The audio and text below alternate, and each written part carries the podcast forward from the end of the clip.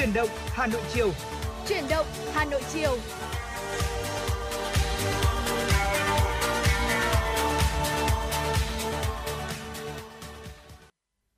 Quý vị đang quay trở lại với Chuyển động Hà Nội chiều. Và quý vị thân mến, trong Chuyển động Hà Nội chiều nay, Bảo Trâm, Quang Minh chúng tôi sẽ là những người đồng hành cùng quý vị. Và trong một trăm hai mươi phút sắp tới của chương trình, Bảo Trâm tin chắc rằng là sẽ có những thông tin cực kỳ hấp dẫn. Bên cạnh đó là những chuyên mục đầy thú vị và không thể thiếu được là những ca khúc. Chúng tôi sẽ đồng hành cùng với quý vị trong một trăm hai mươi phút sắp tới. Và quý vị cũng đừng quên là hãy đồng hành và tương tác lại với Bảo Trâm, Quang Minh. Có hotline của chương trình không hai bốn ba bảy bảy ba sáu sáu tám tám. Dạ vâng ạ, bên cạnh đó thì chúng ta cũng sẽ còn một kênh tương tác nữa, đó chính là fanpage ép em chín sáu gạch nối thời sự Hà Nội thưa quý vị. Bên cạnh đó thì quý vị tính ra chúng ta cũng có thể nghe lại hoặc nghe trực tuyến chương trình Chuyển động Hà Nội ở sáng trưa chiều trên website hanoionline chấm vn, cũng như là nghe lại trên những nền tảng podcast như là Google Podcast này hay là Spotify, Apple Podcast thì là những cái nơi mà chúng ta có thể là nghe lại những số đã phát sóng của Chuyển động Hà Nội thưa quý vị. Và trong một trăm hai mươi phút của Chuyển động Hà Nội chiều ngày hôm nay, như Bảo Trâm cũng đã giới thiệu, chúng ta sẽ có thể là đồng hành cùng với nhau qua rất nhiều những tin tức đáng quan tâm và những nội dung hấp dẫn, và sẽ không thể thiếu được những giai điệu âm nhạc. Vì vậy, quý thính giả hãy giữ sóng và đồng hành cùng với chúng tôi, và có thể là tương tác để có thể là uh, lắng nghe những giai điệu âm nhạc yêu thích của quý thính giả trên làn sóng của ép em chín sáu quý vị nhé. Và vừa rồi thì uh, uh, Bảo Trâm, Quang Minh cũng đã giới thiệu đến quý vị uh, cách thức tương tác. Bảo Trâm xin được uh, nhắc lại một lần nữa, đó là hotline không hai bốn ba bảy bảy ba sáu sáu tám tám. Uh, quý vị uh, đừng ngần ngại hay là uh, cảm thấy uh, ngại khi mà tương tác với chúng tôi. Chúng tôi luôn luôn sẵn sàng để lắng nghe những yêu cầu đến từ quý vị. Uh, và để mở đầu chương Chuyển động Hà Nội chiều nay, mời quý vị chúng ta sẽ cùng đến với không gian âm nhạc. Mời quý vị cùng lắng nghe ca khúc Anh Sẽ Tốt Mà, một sáng tác của nam ca sĩ nhạc sĩ Phạm Hồng Phước, qua phần thể hiện của Phạm Hồng Phước và Thùy Chi.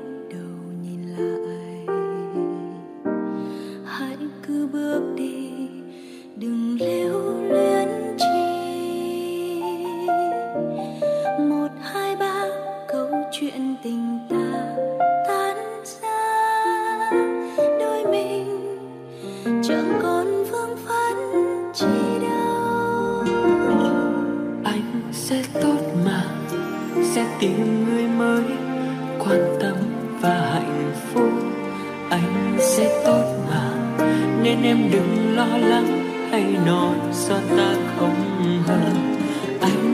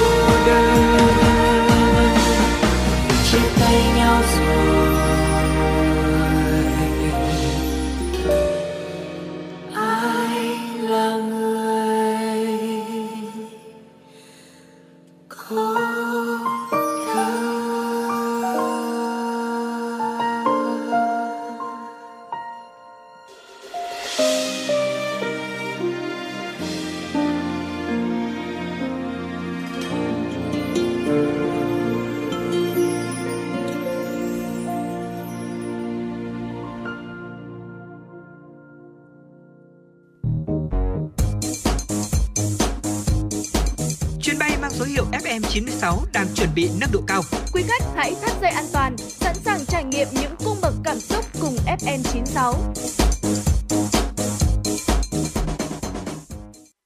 Quý thính giả đang quay trở lại với Chuyển động Hà Nội chiều cùng Quang Minh và Bảo Trâm. Ngay bây giờ sẽ là những tin tức đầu tiên có trong buổi chiều ngày hôm nay. Thưa quý vị, sáng nay tại nhà Quốc hội thủ đô Hà Nội, Ủy viên Bộ Chính trị, Chủ tịch Quốc hội Vương Đình Huệ chủ trì và phát biểu khai mạc phiên họp chuyên đề Pháp luật tháng tư năm hai không hai ba của Ủy ban Thường vụ Quốc hội. Phát biểu khai mạc phiên họp, Chủ tịch Quốc hội Vương Đình Huệ nêu rõ, trong thời gian hai phẩy năm ngày làm việc, Ủy ban Thường vụ Quốc hội sẽ cho ý kiến về ba dự án luật trong chương trình xây dựng luật và pháp lệnh năm hai không hai ba để trình Quốc hội cho ý kiến tại kỳ họp thứ năm, bao gồm Luật Kinh doanh bất động sản sửa đổi, Luật Viễn thông sửa đổi và Luật Căn cước công dân sửa đổi. Ngoài các nội dung trên, tại phiên họp này, theo chương trình dự kiến ban đầu, Ủy ban Thường vụ Quốc hội sẽ xem xét cho ý kiến về tờ trình của Chính phủ về đề xuất một số chính sách mới trong lĩnh vực quản lý nhập cảnh, xuất cảnh, quá cảnh, cư trú của người nước ngoài tại Việt Nam, dự kiến đưa vào nghị quyết chung của kỳ họp thứ năm. Mặt khác, vừa qua, Chính phủ có tờ trình đề nghị sửa đổi, bổ sung dự án luật xuất nhập cảnh và luật nhập cảnh, xuất cảnh, quá cảnh, cư trú của người nước ngoài tại Việt Nam vào chương trình xây dựng luật pháp lệnh năm hai không hai ba.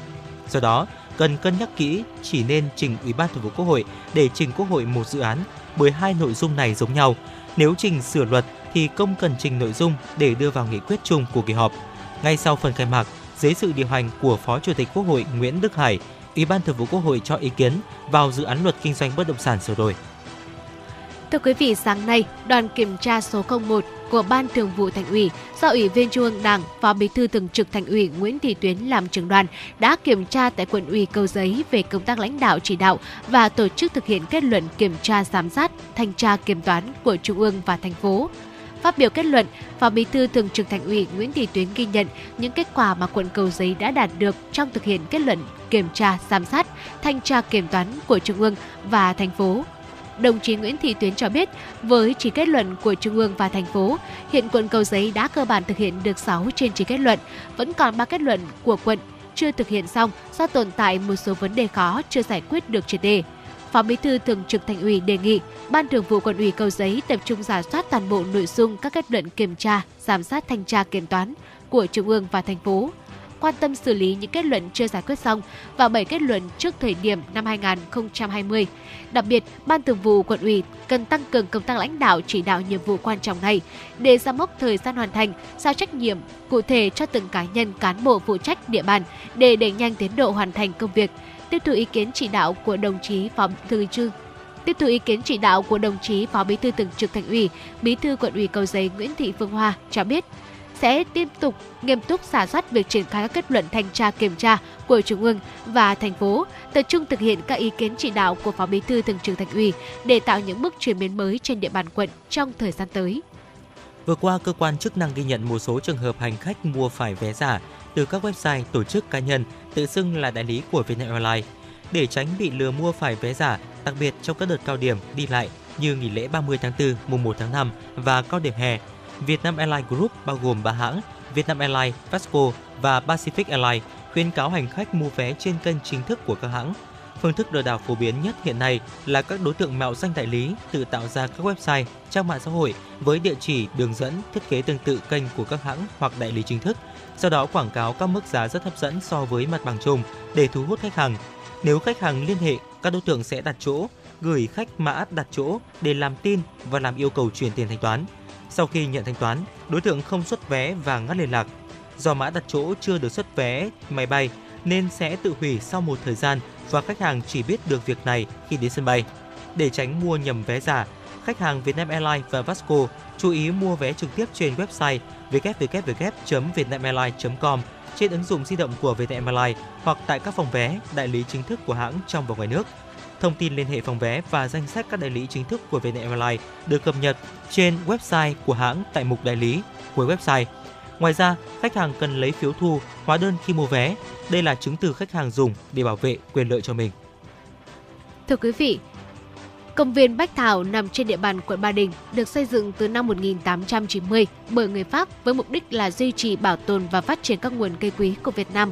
Không chỉ là địa chỉ bảo tồn các thực vật quý, mà nơi đây còn là điểm đến, điểm tham quan tập thể dục của người dân Hà Nội và các du khách ghé thăm khi tới thủ đô. Tuy nhiên, thời gian vừa qua tại công viên này xuất hiện tình trạng xuống cấp ở nhiều hạng mục. Hàng loạt cây cổ thụ quý hiếm có tuổi đời lên đến hàng trăm năm, có cây thân to tới ba bốn người ôm, hiện đã chết khô. Theo đại diện xí nghiệp quản lý cây xanh số ba, đơn vị chăm sóc trực tiếp các loại cây trong công viên Bách Thảo, tại đây hiện có mười một cây cổ thụ bị chết khô. Trước mắt, đơn vị đã cắt tỉa cành khô và báo cáo để xin phương án chặt hạ, trồng cây mới. Về việc hồ nước trong công viên bị cạn, đại diện xí nghiệp quản lý cây xanh số ba cho rằng do năm nay ít mưa, trong khi hồ không có đường cấp nước điều hòa. Đơn vị này cũng đang xin ý kiến để có phương án nạo vét, tìm đường cấp nước cho hồ. Đại diện công ty trách nhiệm hữu hạn một thành viên công viên cây xanh Hà Nội nói, nguyên nhân có thể do cây đã già, chết tự nhiên. Chúng tôi khẳng định không có ai xâm hại khiến cây bị chết cả. Đa số các cây chết khô đã được cắt tỉa cành, chỉ còn lại gốc để đảm bảo an toàn cho người dân khi tham quan tập thể dục. Thưa quý vị, và vừa rồi là một số những tin tức đầu tiên có trong buổi chiều ngày hôm nay do biên tập viên Thu Vân thực hiện. Và sẽ còn rất nhiều những tin tức nữa được Quang Minh, Bảo Trâm gửi đến quý thính giả trong khung giờ Chuyển động Hà Nội chiều từ mười sáu đến mười tám giờ. Quý vị thính giả, chúng ta hãy giữ sóng nhé. Tiếp nối chương trình, mời quý vị chúng ta sẽ đến với ca khúc có tựa đề Chạy khỏi thế giới này, một sáng tác của nhóm nhạc Đà Lắp qua phần thể hiện của Đà Lắp và Phương Ly.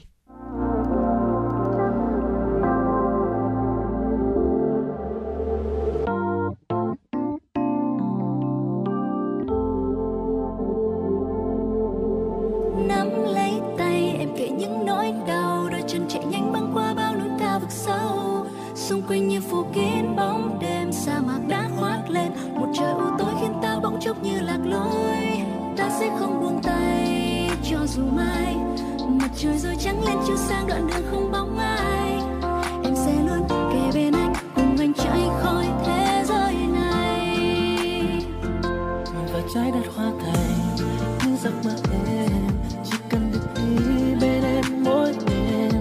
Phía trước con đường kia dù trời giông tố mây đen kéo về.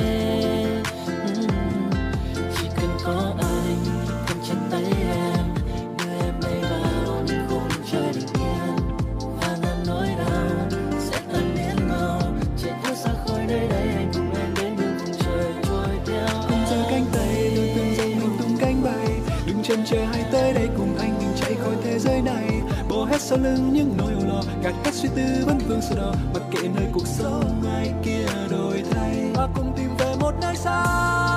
bay cùng gió mà mãi là anh yêu em không lý do. Anh sẽ luôn kề bên em chạy về phía bên kia bầu trời.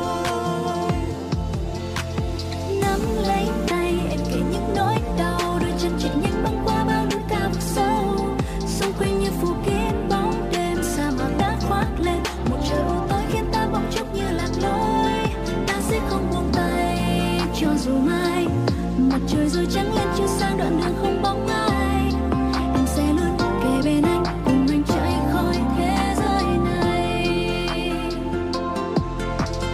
Mỗi khi anh đang thấy chán, em ở với anh chỉ yên lặng có được không? Đưa ra bàn tay nhỏ xinh để anh bám, để anh không thấy như chim sâu dưới biển rộng. Bên một cái sổ kẹp phải đi ngang qua, bên trong thế giới chỉ có riêng hai ta. Chẳng cần để ý ra con phố có ngày nào vẫn nôn nao, hôm nay sẽ đưa mình đi bao xa. Bên nhà từng vui với anh là vàng là ngọc, kiếp như Thu Vân còn nhân sinh là mộng. Mọi thứ sẽ qua, còn hai chúng ta chạy trốn thế giới qua đường ngang xa đường dọc. Ở bên cạnh nhau khi thế giới này sau lưng, nắm chặt tay nhau cho đi khi trái đất dừng. Anh không quan tâm nếu bao dòng này chưa ngưng, vì anh đã còn nắng ấm trong mắt đâu em chịu đựng. Yeah. Anh xin nhắn em nhớ đến những con mơ em đã từng chờ, vì đời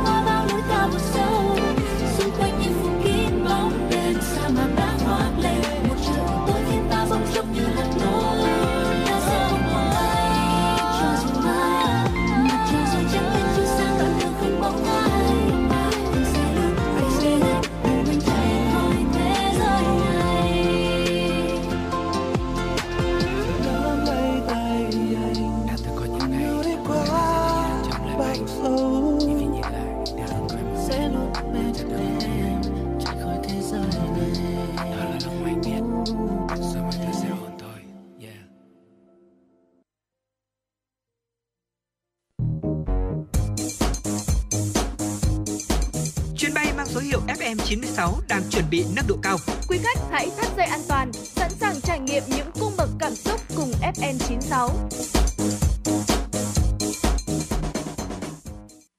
Thưa quý vị, và vừa rồi là ca khúc Chạy Khỏi Thế Giới Này qua tiếng hát của Đà Lắp và Phương Ly. À, đây là một yêu cầu âm nhạc đến từ mỗi vị thính giả, còn nick Facebook là Hà Lê Thảo Hiền. Còn bây giờ thì tiếp nối chương trình, chúng ta sẽ cùng đến với tiểu mục Cà Phê Chiều. Ngày hôm nay, Quang Minh Bảo Trâm sẽ chia sẻ đến quý thính giả à, về một câu chuyện về một mạng xã hội mà có lẽ là rất được nhiều người quan tâm cũng như là sử dụng, đó chính là TikTok. Tuy nhiên, ở gần đây thì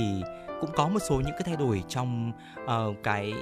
cuộc sống cũng như là cái um, thói quen sử dụng mạng xã hội của những bạn trẻ ở Hồng Kông liên quan đến mạng xã hội TikTok này. Ngay bây giờ chúng ta hãy cùng nhau tìm hiểu và trò chuyện quý vị nhé. Thưa quý vị, theo đài C N N, các nhà lập pháp Mỹ đang đau đầu trong việc thuyết phục một trăm năm mươi triệu người dùng tại đây về một lệnh cấm TikTok, ở một ứng dụng chia sẻ video dạng ngắn phổ biến là trung tâm của một cuộc chiến đang diễn ra, với việc là các nhà lập pháp kêu gọi lệnh cấm hoàn toàn, trong khi TikTok tự miêu tả bản thân là một nền tảng cộng đồng quan trọng, cung cấp các thông tin giáo dục giải trí cho người dùng. Còn tại Hồng Kông, như Quang Minh vừa giới thiệu lúc đầu, TikTok đã tuyên bố ngừng dịch vụ kể từ tháng bảy năm hai nghìn không trăm hai mươi. À, một tuần sau khi mà Trung Quốc công bố luật an ninh quốc gia đối với đặc khu hành chính này. ừ. Nguyên nhân dẫn tới quyết định này của TikTok là ứng dụng muốn giữ khoảng cách với công ty mẹ ByteDance có trụ sở ở Bắc Kinh, trong bối cảnh chịu sức ép từ chính quyền Tổng thống Mỹ Donald Trump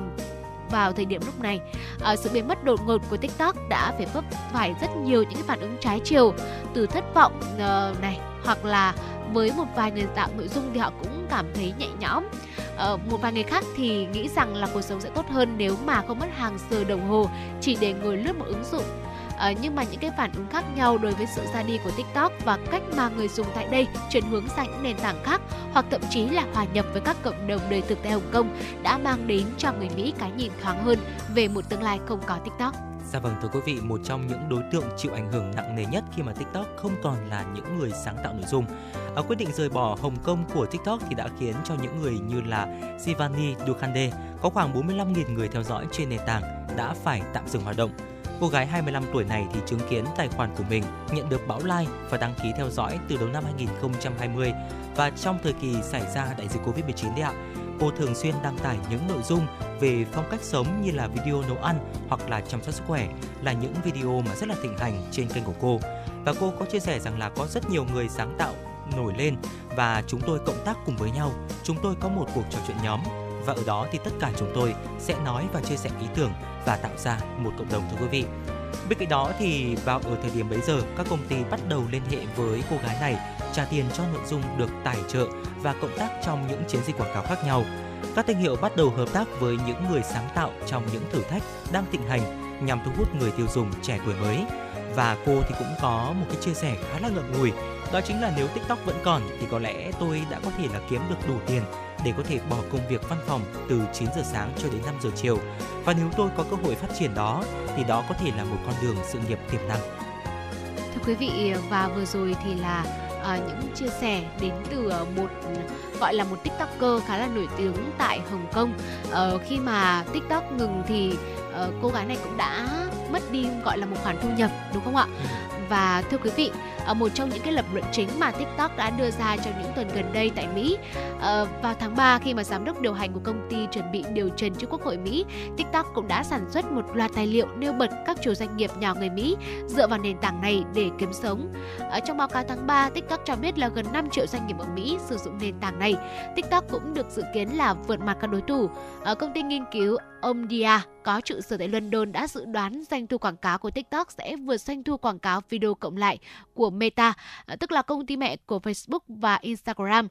cũng như là YouTube trước năm hai nghìn không trăm hai mươi bảy. Kết quả này một phần là do mọi người đang dành nhiều thời gian hơn cho TikTok. Theo công ty phân tích dữ liệu Sensor, trong quý hai năm hai nghìn không trăm hai mươi hai, người dùng TikTok trên toàn cầu đã dành trung bình chín mươi lăm phút mỗi ngày cho ứng dụng này, tức là gần gấp đôi thời gian người dùng dành cho Facebook và Instagram. Còn tại Hồng Kông, không có TikTok, các nền tảng khác đã uh, bước vào để lấp cái khoảng trống này. Reel, một uh, sản phẩm video dạng ngắn của Instagram này, với các tính năng tương tự như là TikTok, đang phát triển nhanh chóng. Uh, Với TikToker Ducandi thì cô đã tận dụng cơ hội tham gia để lấy lại lượng người đăng ký theo dõi. Cô ấy cũng đã phải xây dựng lại lượng khán giả của mình từ đầu và hiện nay cô đang có mười hai nghìn năm trăm người theo dõi trên Instagram. Dạ vâng ạ, vậy thì giới trẻ phản ứng ra sao đối với cái sự ra đi của TikTok ạ? Đối với một số người thì cái sự việc này là một sự thay đổi đáng hoan nghênh. À, trong đó có Poppy Anderson, mười sáu tuổi, sử dụng TikTok kể từ khi ứng dụng này ra mắt vào năm hai nghìn không trăm mười tám. Giống như là nhiều thiếu niên khác thì cô bé này dành hàng giờ đồng hồ để có thể ngồi lướt TikTok thôi ạ. Và cô bạn này cho rằng là rất dễ để có thể tìm thấy chính xác những gì mà chúng ta thích ở trên đó, bởi vì trang chạy theo thuật toán khiến chúng ta ở trên đó một khoảng thời gian dài. Nó rất là thú vị, tuy nhiên chúng ta sẽ không thực sự nhận được bất cứ điều gì từ việc này.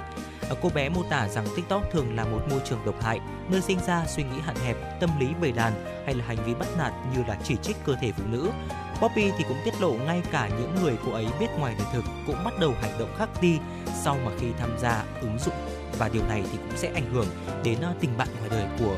rất là nhiều người. Và trong khi đó thì Martin, mười lăm tuổi thưa quý vị, bày tỏ cũng chán TikTok nhưng rất khó bỏ. À, Martin thì có chia sẻ rằng là mọi người đều đang sử dụng nó, vì vậy cháu có thể là có cảm giác cháu phải sử dụng nó. Cháu phải biết rằng chuyện gì đang xảy ra như là bạn đồng trang lứa, và điều đó thì khiến cháu căng thẳng. À, có lẽ đây nó sẽ liên quan đến một cái hội chứng gọi là hội chứng bị bỏ rơi thôi không ạ? Hội chứng khi mà chúng ta sợ bị bỏ lỡ một cái điều gì đó khi mà chúng ta ra một quán cà phê hay là trò chuyện cùng với bạn bè của mình, à, thấy họ nói về những cái chủ đề mà chúng ta không biết, à, những cái trend mà có thể là chỉ thịnh hành ở trên TikTok thôi mà không có ở trên những nền tảng khác thưa quý vị. Đúng là mặc dù nghe rằng là bỏ lỡ một điều gì đó, uh, có vẻ như là bước đầu tác hại của nó không nhiều, cũng đơn giản chỉ là chúng ta bỏ lỡ thông tin thôi. Nhưng mà kỳ thực uh, sau cái hành động bỏ lỡ đó thì nó kéo theo hàng loạt cái hành động tiếp theo, uh, giống như cậu bé Martin này. Cậu ấy lo lắng rằng là nếu mình bỏ lỡ thì sao, và như vậy là cậu ấy uh, vẫn tiếp tục sử dụng nền tảng ứng dụng TikTok, mặc dù cậu ấy nói rằng là cảm thấy khá là chán nhưng mà khó để mà bỏ được. Uh, và không chỉ dừng lại cái việc là thường xuyên sử dụng mạng xã hội nữa đâu, mà đôi khi với cái hội chứng này thì nó cũng khiến chúng ta phân tâm hơn, khó tập trung vào công việc, ờ, thậm chí là mình dành quá nhiều thời gian cho nó chẳng hạn. Và tiếp tục chia sẻ tiếp về uh, nền tảng TikTok thì cậu bé nói rằng là những tài khoản này có tác động lớn như thế nào đến giới trẻ, và nó ảnh hưởng rất nhiều đến suy nghĩ của chúng cháu cũng như là cách nó ảnh hưởng đến hành vi của chúng cháu. Uh, mặc dù là mới mười lăm tuổi thôi nhưng mà có thấy rằng là Martin cũng đang uh, đã có được một cái góc nhìn rất là thú vị về nền tảng TikTok. À, cậu cũng nói rằng là những thông tin sai lệch và kỳ thị phụ nữ tràn lan trên TikTok, à, những cái tài khoản như là tài khoản của một người bị giam giữ với cáo buộc buôn người, hiếp dâm thì rất nổi tiếng tại giới nam sinh trong trường của Martin. À, các chuyên gia thì nói rằng là từ lâu thì rất lo lắng về tác động của TikTok đối với sức khỏe tâm thần của giới trẻ. À, một nghiên cứu cho rằng là ứng dụng này có thể hiển thị nội dung độc hại liên quan đến tự tử, rối loạn ăn uống đối với thanh thiếu niên trong vòng vài phút sau khi họ tạo tài khoản. Trước áp lực ngày càng tăng, TikTok gần đây cũng đã công bố giới hạn thời gian sử dụng thiết bị hàng ngày là một giờ cho người dùng dưới mười tám tuổi, mặc dù người dùng sẽ có thể tắt cài đặt mặc định này. Dạ vâng ạ, chúng ta sẽ tiếp tục tìm hiểu xem là cái sự biến mất của TikTok sẽ tác động như thế nào đến cuộc sống của những bạn trẻ quý vị nhé. Đối với Pon và người bạn Avachan của mình mười lăm tuổi, sự biến mất của TikTok đã khơi dậy những khởi đầu mới. Khi ứng dụng ngừng hoạt động vào năm hai nghìn không trăm hai mươi thì các em đã tham gia những lớp học trực tuyến, không gặp mặt thầy cô, bạn bè do đại dịch. Vào thời điểm đó thì Instagram Reel và YouTube Short vẫn chưa có mặt tại Hồng Kông. Và Chan cho biết rằng là chúng em phải tìm cách sử dụng thời gian của mình ngoài việc sử dụng TikTok. Đối với chúng em thì điều này giúp khám phá niềm đam mê nhiều hơn. Hai em thì đã thành lập một câu lạc bộ ở trường để có thể truyền bá giáo dục và nhận thức về hội chứng đa dạng thần kinh, cũng như là tham gia vào những hoạt động tình nguyện với những người bị đa dạng thần kinh. Cả hai thì đều nói rằng điều này giúp cho các em có ý thích về mục đích của cuộc sống, và khi thời gian trôi qua thì các em nhận thấy được rằng những cái lợi ích khác nhau của cái việc mà chúng ta ra ngoài và khám phá thế giới. Bạn bè của các em thưa quý vị, những người trước đây dành thời gian quay phim và xem TikTok cùng với nhau, bắt đầu có nhiều cuộc trò chuyện trực tiếp hơn. Các em thì bắt đầu tập thể dục ngoài trời nhiều hơn và sức khỏe tinh thần cũng được cải thiện. Và tất nhiên ạ, là thanh thiếu niên thì các em cũng không hoàn toàn rời bỏ mạng xã hội. Các em thì vẫn có những nền tảng khác để có thể hoạt động. Và Bobby cho hay rằng là rất nhiều người họ đã quen mất đã từng dùng TikTok. Mọi người thì chuyển sang những nền tảng khác nhau hoặc là tiếp tục sống mà không cần mạng xã hội. Vâng thưa quý vị, có thấy rằng là uh, khi mà TikTok biến mất tại Hồng Kông thì uh, có rất nhiều những ý kiến quan điểm trái chiều. Và thậm chí giới trẻ ở đây cũng tiếp nhận cái thông tin, tiếp nhận với cái sự việc rằng là TikTok không còn tồn tại, cũng có rất nhiều trạng thái khác nhau. Một số bạn thì cảm thấy khá là buồn, bởi vì đặc biệt là với những người sáng tạo nội dung, bởi vì rõ ràng rồi TikTok là nơi mà có thể khiến các nhà sáng tạo nội dung đến gần hơn với khán giả của mình, và khi họ mất một kênh tương tác thì họ cũng tương tự với việc họ đã mất mất một kênh để có thể kiếm tiền cho bản thân của mình. Tuy nhiên thì với một vài bạn trẻ thì uh, sự ra đi của TikTok lại là một sự thay đổi đáng hoan nghênh, uh, khi mà các bạn ấy cũng đã bắt đầu rời bỏ TikTok và um, đã bắt đầu có những cái cuộc trò chuyện ngoài đời, có những cái tương tác ngoài đời, thay vì là uh, sử dụng uh, hầu hết thời gian cho một nền tảng mạng xã hội. Hoặc là với một bạn trẻ, bạn Martin lúc nãy bạn ấy có chia sẻ rằng là bạn ấy cảm thấy thoải mái hơn, uh, không còn bị lo lắng khi mà sử dụng TikTok và lo lắng rằng là mình sẽ phải bỏ lỡ một cái thông tin nào. Cậu ấy cũng nói rằng là TikTok mặc dù cậu ấy cảm thấy chán nhưng mà rất khó bỏ. ờ, Thực ra thì nói đi cũng phải nói lại, tôi thấy rằng là nền tảng TikTok cũng là một nền tảng khá tốt nếu uh, nếu như người trẻ chúng ta cũng như là những nhà sáng tạo nội dung và người dùng uh, sẽ biết cái cách điều tiết, biết cái cách uh, với người sáng tạo nội dung thì sẽ là những cái content sạch sẽ, ví dụ như là video nấu ăn này, video chia sẻ hoặc video dạ truyền cảm hứng. uh, Thậm chí thời điểm mà Bảo Trâm ở năm cuối đại học có một chương trình, đó là uh, của tổ chức Visaga, một tổ chức bảo vệ uh, phụ nữ và trẻ em, có một chương trình là Sinh Con Gái Hái Niềm Vui, và cũng đã được uh, tổ chức cái trend này ở trên TikTok và cũng đã nhận được sự hưởng ứng của rất nhiều những vị khán giả. Uh, và với tinh thần của uh, cuộc thi cũng đã khiến mọi người hiểu rõ hơn về câu chuyện uh, bình đẳng giữa con gái, uh, việc sinh con gái. Uh, thực ra thì uh, cá nhân bà Trâm cũng đã chia sẻ lúc nãy rồi, mình cảm thấy TikTok không xấu nếu như mà người dùng và người sáng tạo nội dung chúng ta uh, tiếp cận nó với một uh, hình thức là tích cực. Dạ vâng ạ, bên cạnh đó thì Quang Minh nghĩ rằng là à, về phía TikTok thì ạ, cũng cần phải có một cái sự chủ động để có thể là cải tiến cái cách xử lý những nội dung rác. Và thưa quý vị, một thông tin mà chúng tôi cũng vừa nhận được, TikTok cho biết thì đã bắt đầu cải tiến phương thức tiếp cận nhằm ưu tiên sự chính xác và giảm thiểu lượt xem các nội dung vi phạm, độc hại và nhanh chóng xóa bỏ những nội dung này trên nền tảng, và sau khi bị cơ quan quản lý chỉ ra hàng loạt sai phạm. Theo đó thì TikTok đã ưu tiên gỡ bỏ nhanh nhất những nội dung có tính nghiêm trọng cao như là vấn đề lạm dụng tình dục ở trẻ em và chủ nghĩa bạo lực cực đoan. Cùng với đó thì là giảm thiểu tổng lượt xem của những nội dung vi phạm tiêu chuẩn cộng đồng và đảm bảo tính chính xác, thống nhất và công bằng cho những nhà sáng tạo nội dung.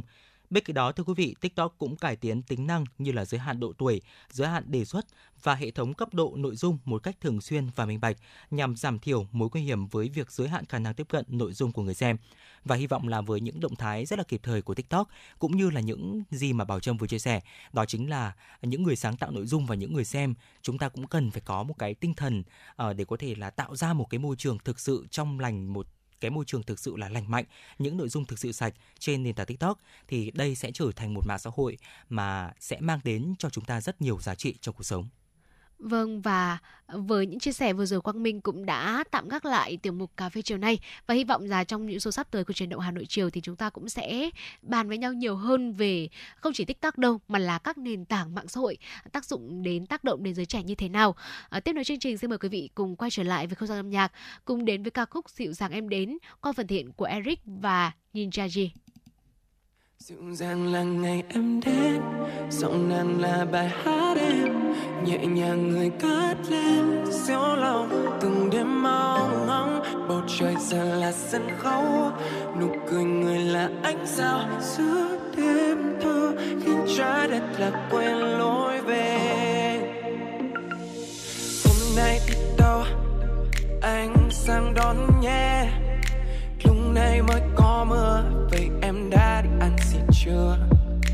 Em hay đi loanh quanh, lạc ngay vào tim anh,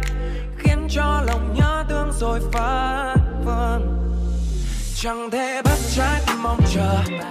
xí cả sáu giờ, anh sẽ sớm đến thôi để nhìn thấy em cười, lại xanh ngắt với đôi môi nàng, đường phố dưới ánh trăng vàng. Trắng đêm để nghe tiếng em, dịu dàng là ngày em đến, giọng nàng là bài hát em, nhẹ nhàng người cất lên, dịu lòng từng đêm mong ngóng. Bầu trời giờ là sân khấu, nụ cười người là ánh sao giữa đêm thâu. kiểm tra đặt làm quên lối về.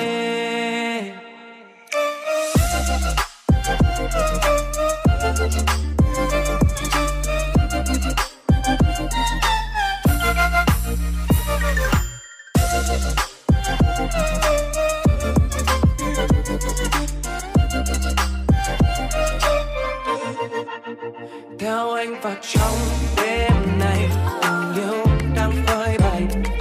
còn điều gì em nói lại ngủ trong ý chí. Từng ngày đêm anh luôn mong chờ một chiều thu đang mơ còn ngỡ em về, có anh đang chìm trong nỗi nhớ em. Mình đã đến với nhau thế nào, yêu như thế nào, sau những vết tổn thương mà hai chữ còn thương. Đã hứa với nhau thế nào, dù mai ta có ra sao, nắm tay nhau cùng chung ước ao. Dịu dàng là ngày em đến, dịu dàng là bài hát, nhẹ nhàng người cất lên giữa đêm mộng. Bầu trời giờ là sân khấu, người là ánh sao giữa đêm tối, khiến trái đất lãng quên lối về.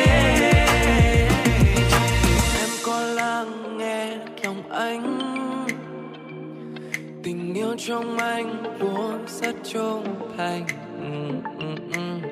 Cùng trao nhau đôi tay, trao nhau trái tim này, đến nơi xa thật xa quá mây.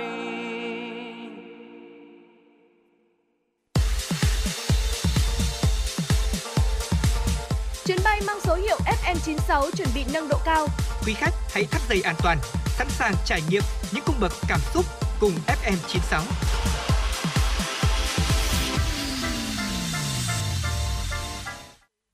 Quý vị vừa lắng nghe ca khúc Dịu dàng em đến qua giọng ca của Eric và Ninjaji. Còn bây giờ tiếp nối Chuyển động Hà Nội chiều, mời quý vị cùng chúng tôi điểm qua những tin tức nổi bật. Thưa quý vị, Tổng Công ty Truyền tải Điện Quốc gia E V N N P T và Tổng Công ty Điện lực miền Bắc E V N N B C vừa ký kết thỏa thuận phối hợp tiến độ đầu tư xây dựng các dự án đồng bộ giữa lưới điện truyền tải và phân phối năm hai không hai ba. Tại buổi làm việc vào ngày mười một tháng tư diễn ra tại Hà Nội, Tổng Giám đốc E V N N P T Phạm Lê Phú và Tổng Giám đốc E V N N B C Nguyễn Đức Thiện đã cùng rà soát tình hình triển khai các dự án đầu tư lưới điện theo thỏa thuận phối hợp giữa hai tổng công ty năm hai không hai hai. Theo đó, E V N N P T đã hoàn thành tám dự án, còn bốn dự án gặp nhiều khó khăn trong đầu tư xây dựng, đặc biệt là công tác giải phóng mặt bằng nên chưa hoàn thành, phải chuyển sang năm hai không hai ba. E V N N B C đã đóng điện được hai mươi hai ngăn lộ trên mười dự án đường dây một trăm mười ki-lô-vôn đầu nối. Các dự án chưa hoàn thành phải chuyển sang năm hai không hai ba cũng có nguyên nhân chính do thủ tục đầu tư, vướng mắc mặt bằng trong quá trình thi công. Cũng tại buổi làm việc, E V N N P T và E V N N B C đã ký kết thỏa thuận phối hợp tiến độ đầu tư xây dựng các dự án đồng bộ giữa lưới điện truyền tải và phân phối năm hai không hai ba. Lãnh đạo hai tổng công ty đều khẳng định, việc triển khai ký thỏa thuận đã giúp công việc được thuận lợi hơn nhưng chưa đáp ứng như kỳ vọng. Vì vậy, hai tổng công ty thống nhất định kỳ hàng năm hai bên xây dựng danh mục tiến độ các dự án đồng bộ giữa lưới điện truyền tải và phân phối đầu tư trong năm tới và các năm tiếp theo, họp thống nhất và báo cáo Tập đoàn Điện lực Việt Nam E V N trước ngày ba mươi mốt tháng mười. Thưa quý vị, sáng nay tại Hà Nội, Tổng cục Quản lý Thị trường Bộ Công Thương đã mở cửa phòng trưng bày với chủ đề Nhận diện đúng sâm ngọc linh trên thị trường. Phòng trưng bày gồm hai gian giới thiệu tới người tiêu dùng sản phẩm củ sâm ngọc linh còn tươi tươi, một số loại sâm củ tươi khác và các sản phẩm từ sâm như rượu lá sâm ngọc linh, rượu hoa sâm ngọc linh, trà sâm ngọc linh, nước tăng lực sâm ngọc linh, tổ yến sâm ngọc linh, tổ yến sâm ngọc linh K năm Kids, thực phẩm bảo vệ sức khỏe sâm ngọc linh, dịch chết sâm ngọc linh. Phát biểu tại sự kiện, Tổng cục trưởng Tổng cục Quản lý Thị trường Trần Hữu Linh cho hay, từ lâu sâm ngọc linh được coi là vị thuốc quý đứng đầu trong các loại thuốc quý đông y, là cây dược liệu mang lại hiệu quả kinh tế cao, thu hút nhiều cá nhân doanh nghiệp đầu tư. Tuy vậy, không phải ai cũng biết chính xác loại cây này được trồng ở các địa phương nào, nguồn gốc xuất xứ ra sao, đâu mới là sản phẩm chất lượng. Do vậy, tuần lễ nhận diện đúng sâm ngọc linh trên thị trường được tổ chức nhằm giúp người tiêu dùng, khách tham quan trang bị những kiến thức trong việc nhận diện đúng sản phẩm sâm ngọc linh được trồng tại Kon Tum và sâm trồng tại một số địa phương khác, đồng thời giúp nâng cao nhận thức của người tiêu dùng trong việc chọn mua sâm ngọc linh và các sản phẩm từ sâm ngọc linh có nguồn gốc xuất xứ rõ ràng. Phòng trưng bày sẽ mở cửa đến hết ngày mười tám tháng tư tại số sáu mươi hai Tràng Tiền, Hoàn Kiếm, Hà Nội. Thưa quý vị, tăng sai ngực bằng sóng cao tần hay nâng ngực đệm Molivit, quảng cáo này thu hút chị em muốn nâng cấp vào một nhưng sự phẫu thuật và sợ đau. Tuy nhiên, phía sau những lời quảng cáo có cánh, không ít chị em phụ nữ đã phải gánh chịu hậu quả. Qua bạn bè giới thiệu, chị T, ba mươi tuổi, đến một cơ sở thẩm mỹ tại Hà Nội nâng ngực bằng sóng xung kích. Theo quảng cáo, công nghệ này giúp tăng các mô cơ ở ngực, tăng sai ngực ngay sau một lần. Chị T kể lại, các nhân viên tư vấn, đây là phương pháp độc quyền, không xâm lấn, không phẫu thuật, chỉ sau sáu mươi phút sẽ cải thiện bầu ngực, chi phí tám mươi triệu đồng. Các nhân viên của cơ sở thẩm mỹ giải thích với chị T rằng, sóng xung kích từ trường sẽ kích thích các mô mỡ ngực phát triển, sau một lần có thể thay đổi kích thước ngực đến sáu mươi đến bảy mươi phần trăm, sau mười lăm đến mười tám ngày đạt từ tám mươi đến chín mươi phần trăm. Facebook của một cơ sở thẩm mỹ này cũng quảng bá một chi nhánh ở Hàn Quốc và ba chi nhánh khác ở Việt Nam. Trước khi thực hiện công nghệ, người phụ nữ này được tư vấn do sử dụng máy tác động vào ngực nên hơi đau nên cơ sở sẽ tiêm gây tê. Tuy nhiên, sau gây tê năm đến bảy phút bên ngực trái, chị T cảm thấy bất thường. Tôi kéo chăn che mắt và thấy các bác sĩ đang tiêm một chất lạ vào ngực mình. Tại thời điểm đó, bác sĩ mới chỉ tiêm gây tê bên ngực trái, nhưng tôi thấy ngực trái đã nhô lên, có sự thay đổi về vòng sai ngực. Do lo sợ trước phương pháp làm đẹp không như lời quảng cáo ban đầu, chị T yêu cầu cơ sở dùng thủ thuật và giải thích đưa chất gì vào ngực mình. Bác sĩ giải thích, thuốc gây tê pha lẫn nước muối sinh lý nhưng bóp trong ngực thấy có nhiều chất lỏng màu hồng, sệt sệt dạng gel. Sau sự việc, nạn nhân đã gọi điện đến cơ quan công an trình báo và nhanh chóng đến bệnh viện E để kiểm tra tình hình sức khỏe. Chia sẻ về ca bệnh, bác sĩ Nguyễn Đình Minh, trưởng khoa phẫu thuật tạo hình, thẩm mỹ và hàm mặt bệnh viện E cho biết, bệnh nhân T vào viện trong tình trạng hoảng loạn, đau tức vùng ngực. Khám tại chỗ, vùng ngực hai bên có vết tiêm với sai kim lớn, vùng ngực tại chỗ tấy đỏ, khi sờ vào thấy cục, khối lồn nhồn trong mô vú, bệnh nhân có cảm giác đau. Khi siêu âm, bác sĩ thấy có các khối u tụ dịch lẫn khí nằm rải rác lan tỏa trong mô vú, có những khối nằm rất sâu. Bác sĩ chẩn đoán bệnh nhân bị biến dạng ngực do tiêm chất lỏng. Bác sĩ Minh thông tin nghi là chất làm đầy, tuy nhiên không rõ bệnh nhân đã được tiêm những chất gì, nguy cơ hỏng ngực nếu không điều trị kịp thời. Bệnh nhân T sau đó đã được hút dịch lỏng kết hợp dùng kháng sinh giảm viêm, nhưng tiên lượng các khối u chất lỏng không thể lấy hết, phải theo dõi và điều trị lâu dài. Thưa quý vị, ngày hôm qua, Công an huyện Sóc Sơn, Hà Nội đang điều tra xử lý vụ việc một thiếu nữ chưa đủ mười lăm tuổi bị xâm hại. Thông tin ban đầu vào khoảng tháng một năm hai nghìn không trăm hai mươi ba, nạn nhân là cháu A, sinh năm hai nghìn không trăm lẻ tám, nhưng chưa tròn mười lăm tuổi tính theo tháng, ở Hải Dương, quen em vê tê, sinh năm hai nghìn không trăm lẻ một, trú tại quận Nam Từ Liêm, Hà Nội, qua mạng xã hội. Sau đó, hai người nảy sinh tình cảm. Rạng sáng mùng bảy tháng tư, T gọi điện cho lờ vê giê, sinh năm một nghìn chín trăm tám mươi tám ở Hà Nam, là lái xe taxi, đến đón T và cháu A từ phường Cổ Nhuế, quận Bắc Từ Liêm, Hà Nội, tới một nhà nghỉ ở xã Mai Đình, huyện Sóc Sơn, Hà Nội. Tại đây, cháu A và T đã quan hệ tình dục. Sáng cùng ngày, sau khi trả phòng, T và A lại được C chở taxi sang địa bàn, địa phận của xã Quang Tiến, huyện Sóc Sơn uống nước. Trong lúc ngồi uống nước, tài xế D gả gẫm cháu A cho quan hệ tình dục và hứa rằng sẽ cho A năm trăm nghìn đồng. Cháu A đồng ý và tài xế D đã thuê nhà nghỉ trên địa bàn của xã Quang Tiến đưa cháu A đến để thực hiện ý đồ. Sau đó, D cùng cháu A ra quán giải khát gần đó thì bị cơ quan công an mời về trụ sở làm việc. Công an huyện Sóc Sơn đang củng cố hồ sơ để xử lý các đối tượng theo quy định của pháp luật. Thưa quý vị, và vừa rồi là một số những tin tức đáng quan tâm do biên tập viên Thu Vân thực hiện. Còn bây giờ xin được quay trở lại với không gian âm nhạc của ép em chín sáu. Tiếp nối chương trình, mời quý vị sẽ cùng chúng tôi đến với ca khúc Cò Lạ qua phần hiện của Yến Lê và Sanbi.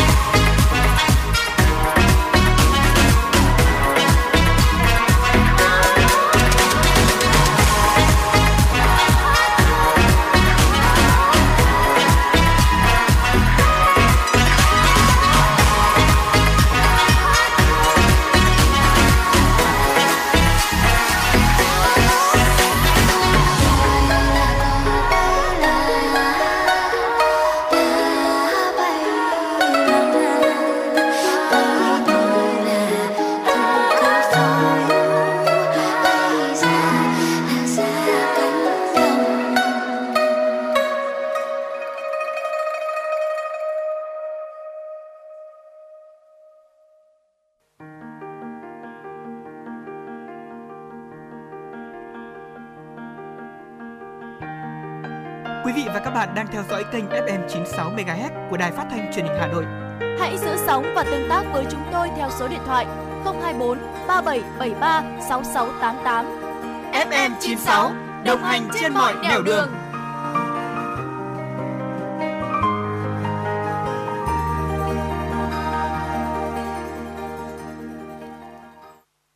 Quý thính giả đang quay trở lại với Chuyển động Hà Nội chiều. Ngay bây giờ sẽ là những tin tức quốc tế đáng quan tâm. Thưa quý vị, Tổ chức Y tế Thế giới W H O ngày hôm qua cho biết một phụ nữ mắc virus cúm gia cầm H ba N tám đã tử vong tại Trung Quốc. Đây là trường hợp tử vong ở người đầu tiên do chủng cúm gia cầm này. Người phụ nữ tử vong là một công dân năm mươi sáu tuổi tại tỉnh Quảng Đông ở Đông Nam Trung Quốc. W H O cho biết người phụ nữ này đổ bệnh vào ngày hai mươi hai tháng hai, nhập viện do viêm phổi nặng vào ngày ba tháng ba và tử vong vào ngày mười sáu tháng ba. Vào ngày mười một tháng tư, W H O cũng nêu rõ bệnh nhân có nhiều bệnh nền. Bà đã có tiền sử tiếp xúc với gia cầm sống trước khi phát bệnh và có tiền sử nhiễm virus hoặc có triệu chứng bệnh tại thời điểm báo cáo. W H O nhấn mạnh chưa rõ tính chính xác nguồn lây nhiễm H ba N tám của bệnh nhân nữ này và liệu nó có liên quan đến những virus uh, cúm gia cầm khác hay không. Và theo tờ Guardian của Anh đưa tin, từ năm hai không hai hai đã có ba trường hợp mắc H ba N tám được ghi nhận tại Trung Quốc. H ba N tám lần đầu tiên lưu hành là từ năm hai nghìn không trăm lẻ hai, được phát hiện ở loài chim tại Bắc Mỹ. Chủng cúm này có lây lan sang cả ngựa, chó và hải cẩu. H ba N tám không được phát hiện ở người cho đến khi có hai trường hợp ở Trung Quốc ghi nhận mắc vào tháng tư và tháng năm năm ngoái. Trong hai ca nhiễm này, có một trường hợp rơi vào tình trạng nặng, trường hợp khác chỉ ốm nhẹ. vê kép hát o cho biết cả hai trường hợp đều nhiễm virus do tiếp xúc trực tiếp hoặc gián tiếp với gia cầm mắc bệnh. Thưa quý vị, ngày hôm qua, chính quyền Israel đã tạm dừng các chuyến thăm của người Do Thái và khách du lịch không theo đạo Hồi tới thánh địa Jerusalem. Theo đại diện quân đội Israel, các binh sĩ nước này đã bắn chết hai tay súng Palestine ở khu bờ Tây bị chiếm đóng khi làn sóng bất ổn không có dấu hiệu lắng xuống. Tuần trước, một cuộc đột kích của cảnh sát Israel vào khu vực vào thưa quý vị, theo đại diện của quân đội Israel, tuần trước một cuộc đột kích của cảnh sát Israel vào khu vực phức hợp đền thờ Hồi giáo, một điểm nóng trong cuộc xung đột của Israel và Palestine kéo dài trong hàng chục năm vừa qua, đã kích hoạt các cuộc tấn công bằng tên lửa từ Gaza, miền Nam Lebanon và Syria, khiến Israel không kích và pháo kích đáp trả. Thủ tướng Israel Benjamin Netanyahu cho biết trong một tuyên bố sau những cuộc đàm phán an ninh rằng các chuyến thăm của những người không theo đạo Hồi tới khu vực linh thiêng được biết đến tên gọi là núi đền trong đạo Do Thái sẽ bị dừng lại cho đến khi kết thúc tháng lễ Ramadan, dự kiến là vào khoảng ngày hai mươi tháng tư. Bạo lực Israel-Palestine leo thang kéo dài trong một năm vừa qua, căng thẳng gia tăng đặc biệt cao ở thánh địa khi tháng lễ Ramadan của người Hồi giáo và lễ Quá Hải của người Do Thái cùng diễn ra. Các cuộc đàm phán hòa bình do Mỹ làm trung gian nhằm thành lập một nhà nước Palestine ở khu bờ Tây, Đông Jerusalem và các vùng lãnh thổ ở Gaza mà Israel chiếm được trong cuộc chiến năm một nghìn chín trăm sáu mươi bảy đã bị đình trệ trong gần một thập kỷ và không có dấu hiệu phục hồi. Thưa quý vị, Trung Quốc đặt ra về mục tiêu cần đạt được vào cuối năm hai nghìn không trăm hai mươi lăm, bao gồm cả việc xóa bỏ tình trạng thiếu iốt, thanh toán bệnh viêm khớp biến dạng Kasinpec và bệnh cơ tim đặc hữu Kesan. Theo kế hoạch hành động trong giai đoạn hai nghìn không trăm hai mươi ba đến hai nghìn không trăm hai mươi lăm, Trung Quốc sẽ củng cố và cải thiện công tác phòng ngừa và kiểm soát các bệnh đặc hữu. Kế hoạch trên do Cơ quan Kiểm soát và Phòng ngừa Dịch bệnh, Ủy ban Cải cách và Phát triển Quốc gia và mười lăm cơ quan chức năng khác soạn thảo. Theo kế hoạch, Trung Quốc đặt ra bảy mục tiêu cần đạt được vào cuối năm hai nghìn không trăm hai mươi lăm, bao gồm cả việc xóa bỏ tình trạng thiếu iốt, thanh toán bệnh viêm khớp biến dạng Kasinpec và bệnh cơ tim đặc hữu Kesan, đồng thời liên tục kiểm soát bệnh nhiễm flo đặc hữu do nước uống gây ra. Văn bản trên nêu rõ tất cả các địa phương cần đưa ra công tác phòng ngừa và kiểm soát các bệnh đặc hữu vào kế hoạch phát triển kinh tế xã hội, tăng cường lãnh đạo và bảo đảm đầu tư đầy đủ cho các nỗ lực địa phương. Chính phủ Trung Quốc cũng sẽ tăng cường nỗ lực giám sát các khu vực và nhóm trọng điểm, đồng thời điều tra thường xuyên về tỷ lệ mắc những bệnh đặc hữu phổ biến. Thưa quý vị, một nhóm tội phạm bỏ chất cấm vào nước uống và tặng miễn phí cho học sinh bên ngoài các trường liệu thi. Sau đó, đường dây này tống tiền gia đình của các học sinh trung học, những người không hay biết gì về thành phần của nước uống và vô tình nạp chất cấm vào cơ thể. Thủ đoạn hành động này vừa bị phơi bày ra ánh sáng tại Hàn Quốc vào tuần trước khi bảy học sinh uống nước miễn phí có triệu chứng lạm dụng ma túy và cho kết quả dương tính khi xét nghiệm chất cấm.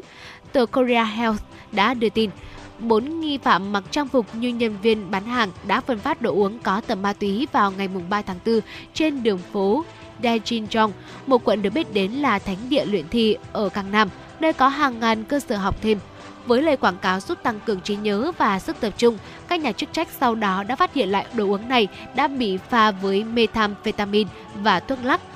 Korea Health cũng cho hay một phụ huynh được cho là cũng đã uống loại nước này, ở trong khi một số người khác chỉ nhấp vài ngụm rồi bỏ đi vì chúng có mùi vị thực sự lạ. Theo cơ quan điều tra, những người phát đồ uống đã hỏi các học sinh về thông tin liên lạc của phụ huynh. Sau đó, đường dây ma túy này đã liên lạc và tống tiền các cha mẹ khoản tiền một trăm triệu won với lời đe dọa, báo cáo con cái của họ với cảnh sát về tội sử dụng ma túy. Bốn nghi phạm phát đồ uống tại quận Daejeonjong khai rằng họ không biết đồ uống này tẩm ma túy mà họ chỉ là nhân viên bán hàng, là một nhân viên bán thời gian tìm công việc làm thêm trên mạng. Hai người bị tình nghi dàn dựng vụ lừa đảo mang họ Kim và Kim đã bị tạm giữ kể từ ngày bảy tháng tư và ra hầu tòa vào ngày mười tháng tư. Hai nghi phạm khác ở Trung Quốc gồm một công dân Hàn Quốc họ Lee, khoảng hai mươi tuổi, và một công dân Trung Quốc họ Park, khoảng ba mươi tuổi, đang bị cảnh sát truy tìm.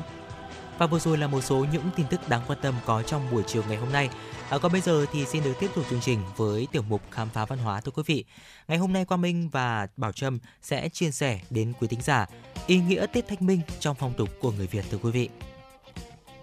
Dạ vâng ạ, Thanh Minh tuy không phải là Tết lớn, tuy nhiên thì đây là một dịp gắn liền với đạo đức, với bổn phận của con người Việt Nam, bổn phận của con cháu tưởng nhớ công lao của những người đi trước. Và đây cũng chính là ngày giỗ tổ chung để mọi người có thể có một cái dịp báo hiếu này, trả nghĩa và gọi là đền đáp phần nào ơn sinh thành tạo dựng của tổ tiên. Và Thanh Minh là tiết thứ năm trong nhị thập tứ khí và đã được người phương Đông coi là một lễ tiết hàng năm. Tiết Thanh Minh thì đến sau ngày lập xuân bốn mươi lăm ngày. Theo nghĩa đen, thanh là khí trong, còn minh là sáng sủa. Khi tiết xuân phân qua, những cơn mưa bụi của trời xuân đã hết, bầu trời trở nên quang đãng và sáng sủa là sang tiết Thanh Minh, thưa quý vị. Theo quy ước, Tết Thanh Minh là khoảng thời gian bắt đầu từ khoảng ngày mùng bốn hay là mùng năm tháng tư, khi kết thúc Tết Xuân Phân và kết thúc vào khoảng ngày hai mươi, hai mươi mốt tháng tư dương lịch. Năm nay, năm hai không hai ba, Tết Thanh Minh rơi vào thứ tư ngày mùng năm tháng tư năm hai không hai ba, à, tức là ngày mười lăm tháng hai năm hai không hai ba, nhằm ngày Quý Tỵ tháng Ất Mão, năm Quý Mão. Theo phong tục của những ngày Thanh Minh truyền thống là lúc Thanh Minh là lúc chúng ta nhớ về cội nguồn. Nhiều gia đình đã tổ chức tảo mộ, làm bánh trôi bánh chay. Ông bà ta xưa chọn Tết Thanh Minh là ngày cắt cỏ trên mộ và đắp đất lên mộ, tức là tảo mộ. Vì ngày này thời tiết chuyển sang ấm dần, mưa nhiều hơn, cây cỏ tốt hơn trùm lên mộ, có thể làm mộ sụt lở nên cần phải cắt cỏ, đắp thêm đất lên mộ. Nhân lúc đi Thanh Minh tảo mộ để tưởng nhớ tổ tiên, người thân đã khuất, mọi người có thể dạo chơi ngắm cây cảnh, cỏ cây tươi tốt, nên còn được gọi là đạp thanh. À, cũng Nguyễn Du trong truyện Kiều thì cũng có câu là Thanh Minh trong tiết tháng ba, lễ là tảo mộ, hội là đạp thanh. Dạ vâng, thưa quý vị, đối với người dân Việt, tiết Thanh Minh là dịp để con cháu hướng về tổ tiên và cội nguồn của mình.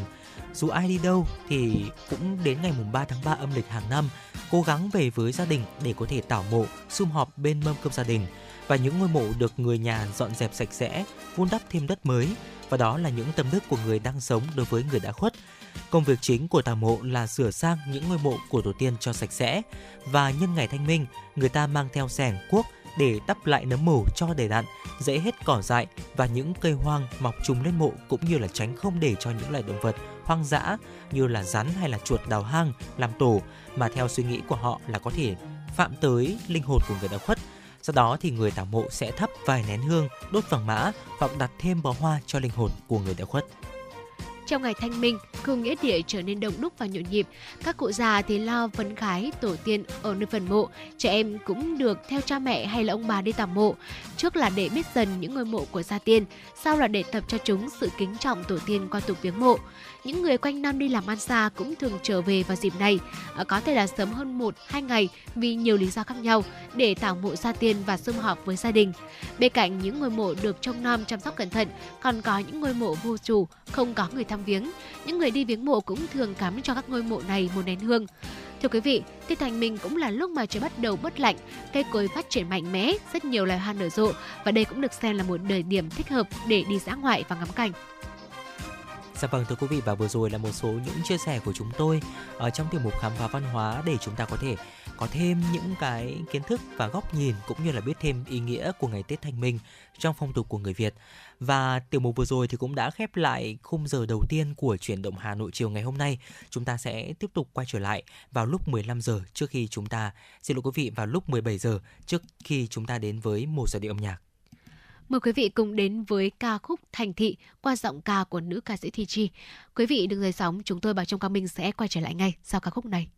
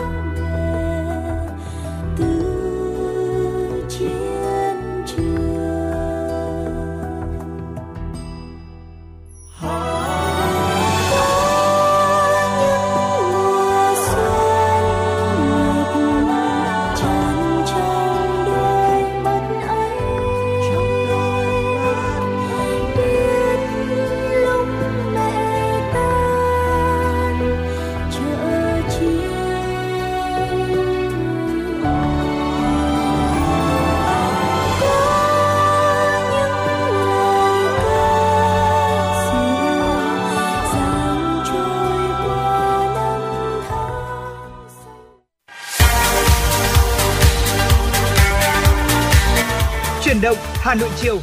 Chuyển động Hà Nội chiều.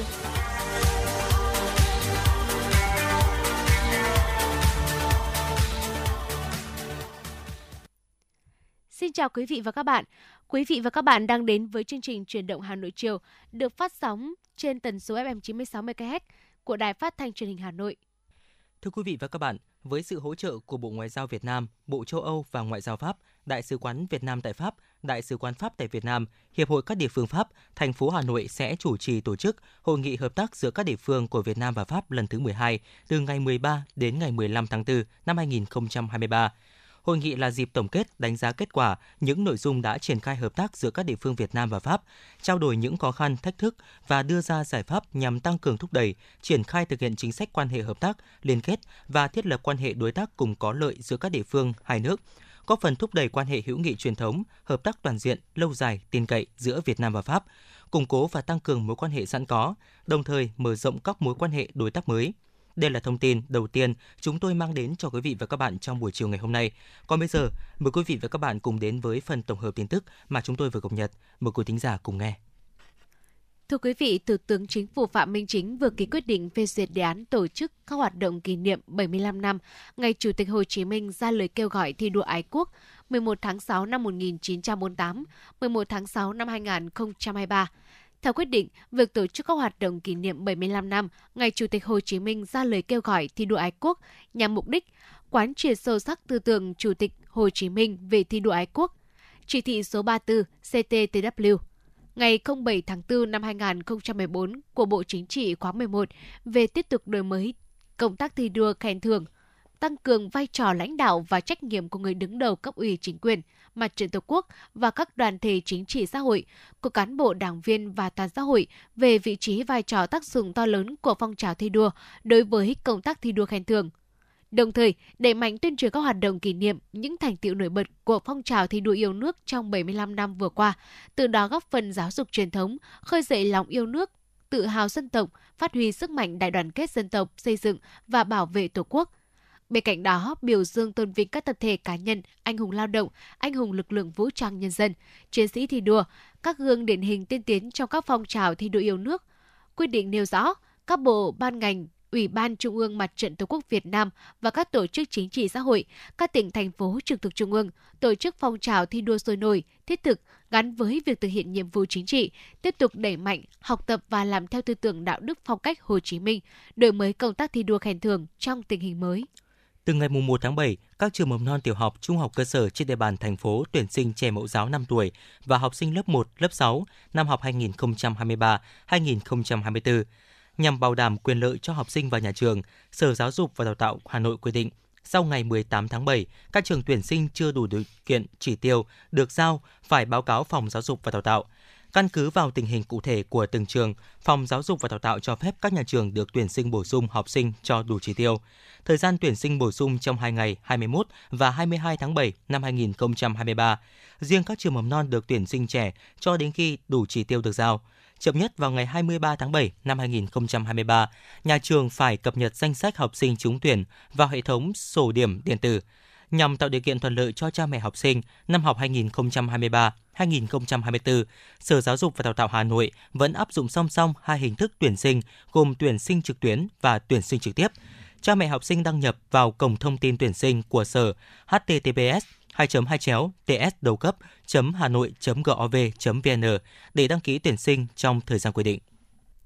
Ma túy thế hệ mới có khả năng gây nghiện rất nhanh, đồng thời tàn phá hệ thần kinh trung ương, khiến người dùng không điều khiển được hành vi, thường xuyên hoang tưởng. Các bác sĩ cho biết, có những em sử dụng ma túy tổng hợp dài ngày, tổn thương não bộ nghiêm trọng, tai biến mạch máu não, xuất huyết não, co thắt làm vỡ mạch tử vong, hoặc thiếu máu lên não nghiêm trọng, thậm chí cả nửa não bị thiếu máu não.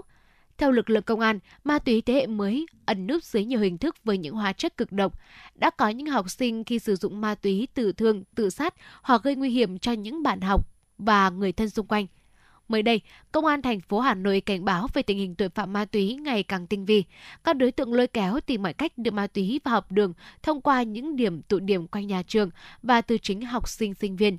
Trên thị trường xuất hiện nhiều loại ma túy tổng hợp có thành phần ma túy chất gây nghiện, chất hướng thần mới. Đáng báo động, có đối tượng nghiền nhỏ ma túy dạng thuốc lắc rồi trộn vào với bột cà phê hoặc là pha vào nước ngọt soda. Sau đó đóng thành túi, chai, thành phẩm rồi bán cho khách. Tội phạm cũng có thể chế biến cần sa thành bánh với các thành phần khác nhau như là bơ, bột mì, sô-cô-la đường rồi ra bán trên mạng xã hội.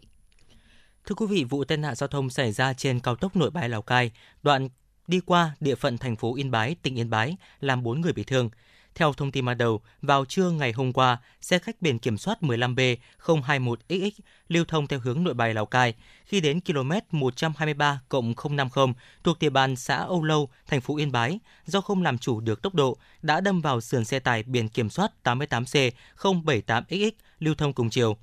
Hậu quả, vụ va chạm khiến bốn người bị thương, hai chiếc xe hư hỏng nặng.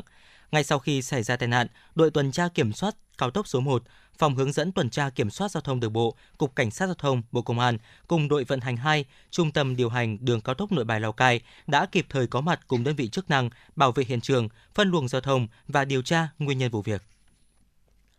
Thưa quý vị và các bạn, Hội nghị hợp tác giữa các địa phương của Việt Nam và Pháp lần thứ mười hai, gọi tắt là Hội nghị mười hai, sẽ diễn ra từ ngày mười ba đến ngày mười sáu tháng tư tại Hà Nội. Hội nghị có chủ đề Hợp tác địa phương, động lực thúc đẩy phục hồi và phát triển bền vững toàn diện sau đại dịch covid mười chín, diễn ra trong bối cảnh hai nước kỷ niệm năm mươi năm thiết lập quan hệ ngoại giao và mười năm đối tác chiến lược Việt Nam-Pháp vào năm hai không hai ba. Đây là cơ hội tốt để Hà Nội nói riêng và các địa phương của Việt Nam nói chung quảng bá tiềm năng và cơ hội hợp tác quốc tế. Phản ánh của phóng viên Như Hoa. Chiều qua mười một tháng tư, Ủy ban Nhân dân thành phố Hà Nội đã tổ chức họp báo thông tin về hội nghị hợp tác giữa các địa phương Việt Nam Pháp lần thứ mười hai. Phó Chủ tịch thường trực Ủy ban Nhân dân thành phố Hà Nội Lê Hồng Sơn chủ trì họp báo. Với sự hỗ trợ của Bộ Ngoại giao Việt Nam, Bộ Châu Âu và Ngoại giao Pháp, Đại sứ quán Việt Nam tại Pháp, Đại sứ quán Pháp tại Việt Nam, Hiệp hội các địa phương Pháp, thành phố Hà Nội chủ trì tổ chức hội nghị hợp tác giữa các địa phương của Việt Nam và Pháp lần thứ mười hai, hội nghị lần thứ mười hai, từ ngày mười ba đến ngày mười sáu tháng tư năm hai không hai ba. Sự kiện diễn ra trong bối cảnh hai nước kỷ niệm năm mươi năm thiết lập quan hệ ngoại giao và mười năm đối tác chiến lược Việt Nam-Pháp vào năm hai không hai ba. Hội nghị mười hai dự kiến có sự tham gia của năm mươi địa phương Việt Nam, mười hai địa phương Pháp với trên tám trăm đại biểu của cả phía Việt Nam và Pháp, bao gồm lãnh đạo các bộ ngành liên quan, lãnh đạo các chính quyền địa phương, đại diện các hội hữu nghị, cộng đồng người Việt Nam tại Pháp, nhân sĩ trí thức Việt kiều yêu nước tại Pháp, đại diện các dự án hợp tác giữa Việt Nam Pháp, một số tổ chức phi chính phủ, các viện nghiên cứu, các trường đại học và cộng đồng doanh nghiệp của hai nước Việt Nam và Pháp. Thông tin tại buổi họp báo, Giám đốc Sở Ngoại vụ Hà Nội Ngô Minh Hoàng cho biết, hội nghị là cơ chế trao đổi thường kỳ duy nhất giữa các địa phương Việt Nam với địa phương các nước, diễn ra ba năm một lần. Đây là dịp để các địa phương hai nước gặp gỡ, trao đổi về các chủ đề cùng quan tâm, đồng thời thúc đẩy cơ hội hợp tác về kinh tế, văn hóa, giáo dục, đô thị, môi trường. Năm hai không hai ba, với chủ đề Hợp tác địa phương, động lực thúc đẩy phục hồi và phát triển bền vững toàn diện sau đại dịch covid mười chín, hội nghị lần thứ mười hai là dịp tổng kết, đánh giá kết quả những nội dung đã triển khai hợp tác giữa các địa phương Việt Nam và Pháp, trao đổi những khó khăn, thách thức và đưa ra giải pháp nhằm tăng cường thúc đẩy, triển khai thực hiện chính sách quan hệ hợp tác, liên kết và thiết lập quan hệ đối tác cùng có lợi giữa các địa phương hai nước, góp phần thúc đẩy quan hệ hữu nghị truyền thống, hợp tác toàn diện, lâu dài, tin cậy giữa Việt Nam và Pháp, củng cố và tăng cường mối quan hệ sẵn có, đồng thời mở rộng các mối quan hệ đối tác mới. Giám đốc Sở Ngoại vụ Hà Nội Ngô Minh Hoàng cho biết thêm. Hội nghị mười hai đã thu hút được số lượng đại biểu, đó chính là tám trăm đại biểu, trong đó có hơn năm mươi địa phương của đại diện phía Việt Nam và mười hai địa phương của Pháp. Và đối với diễn đàn doanh nghiệp thì ở đây chúng tôi thì cũng đã có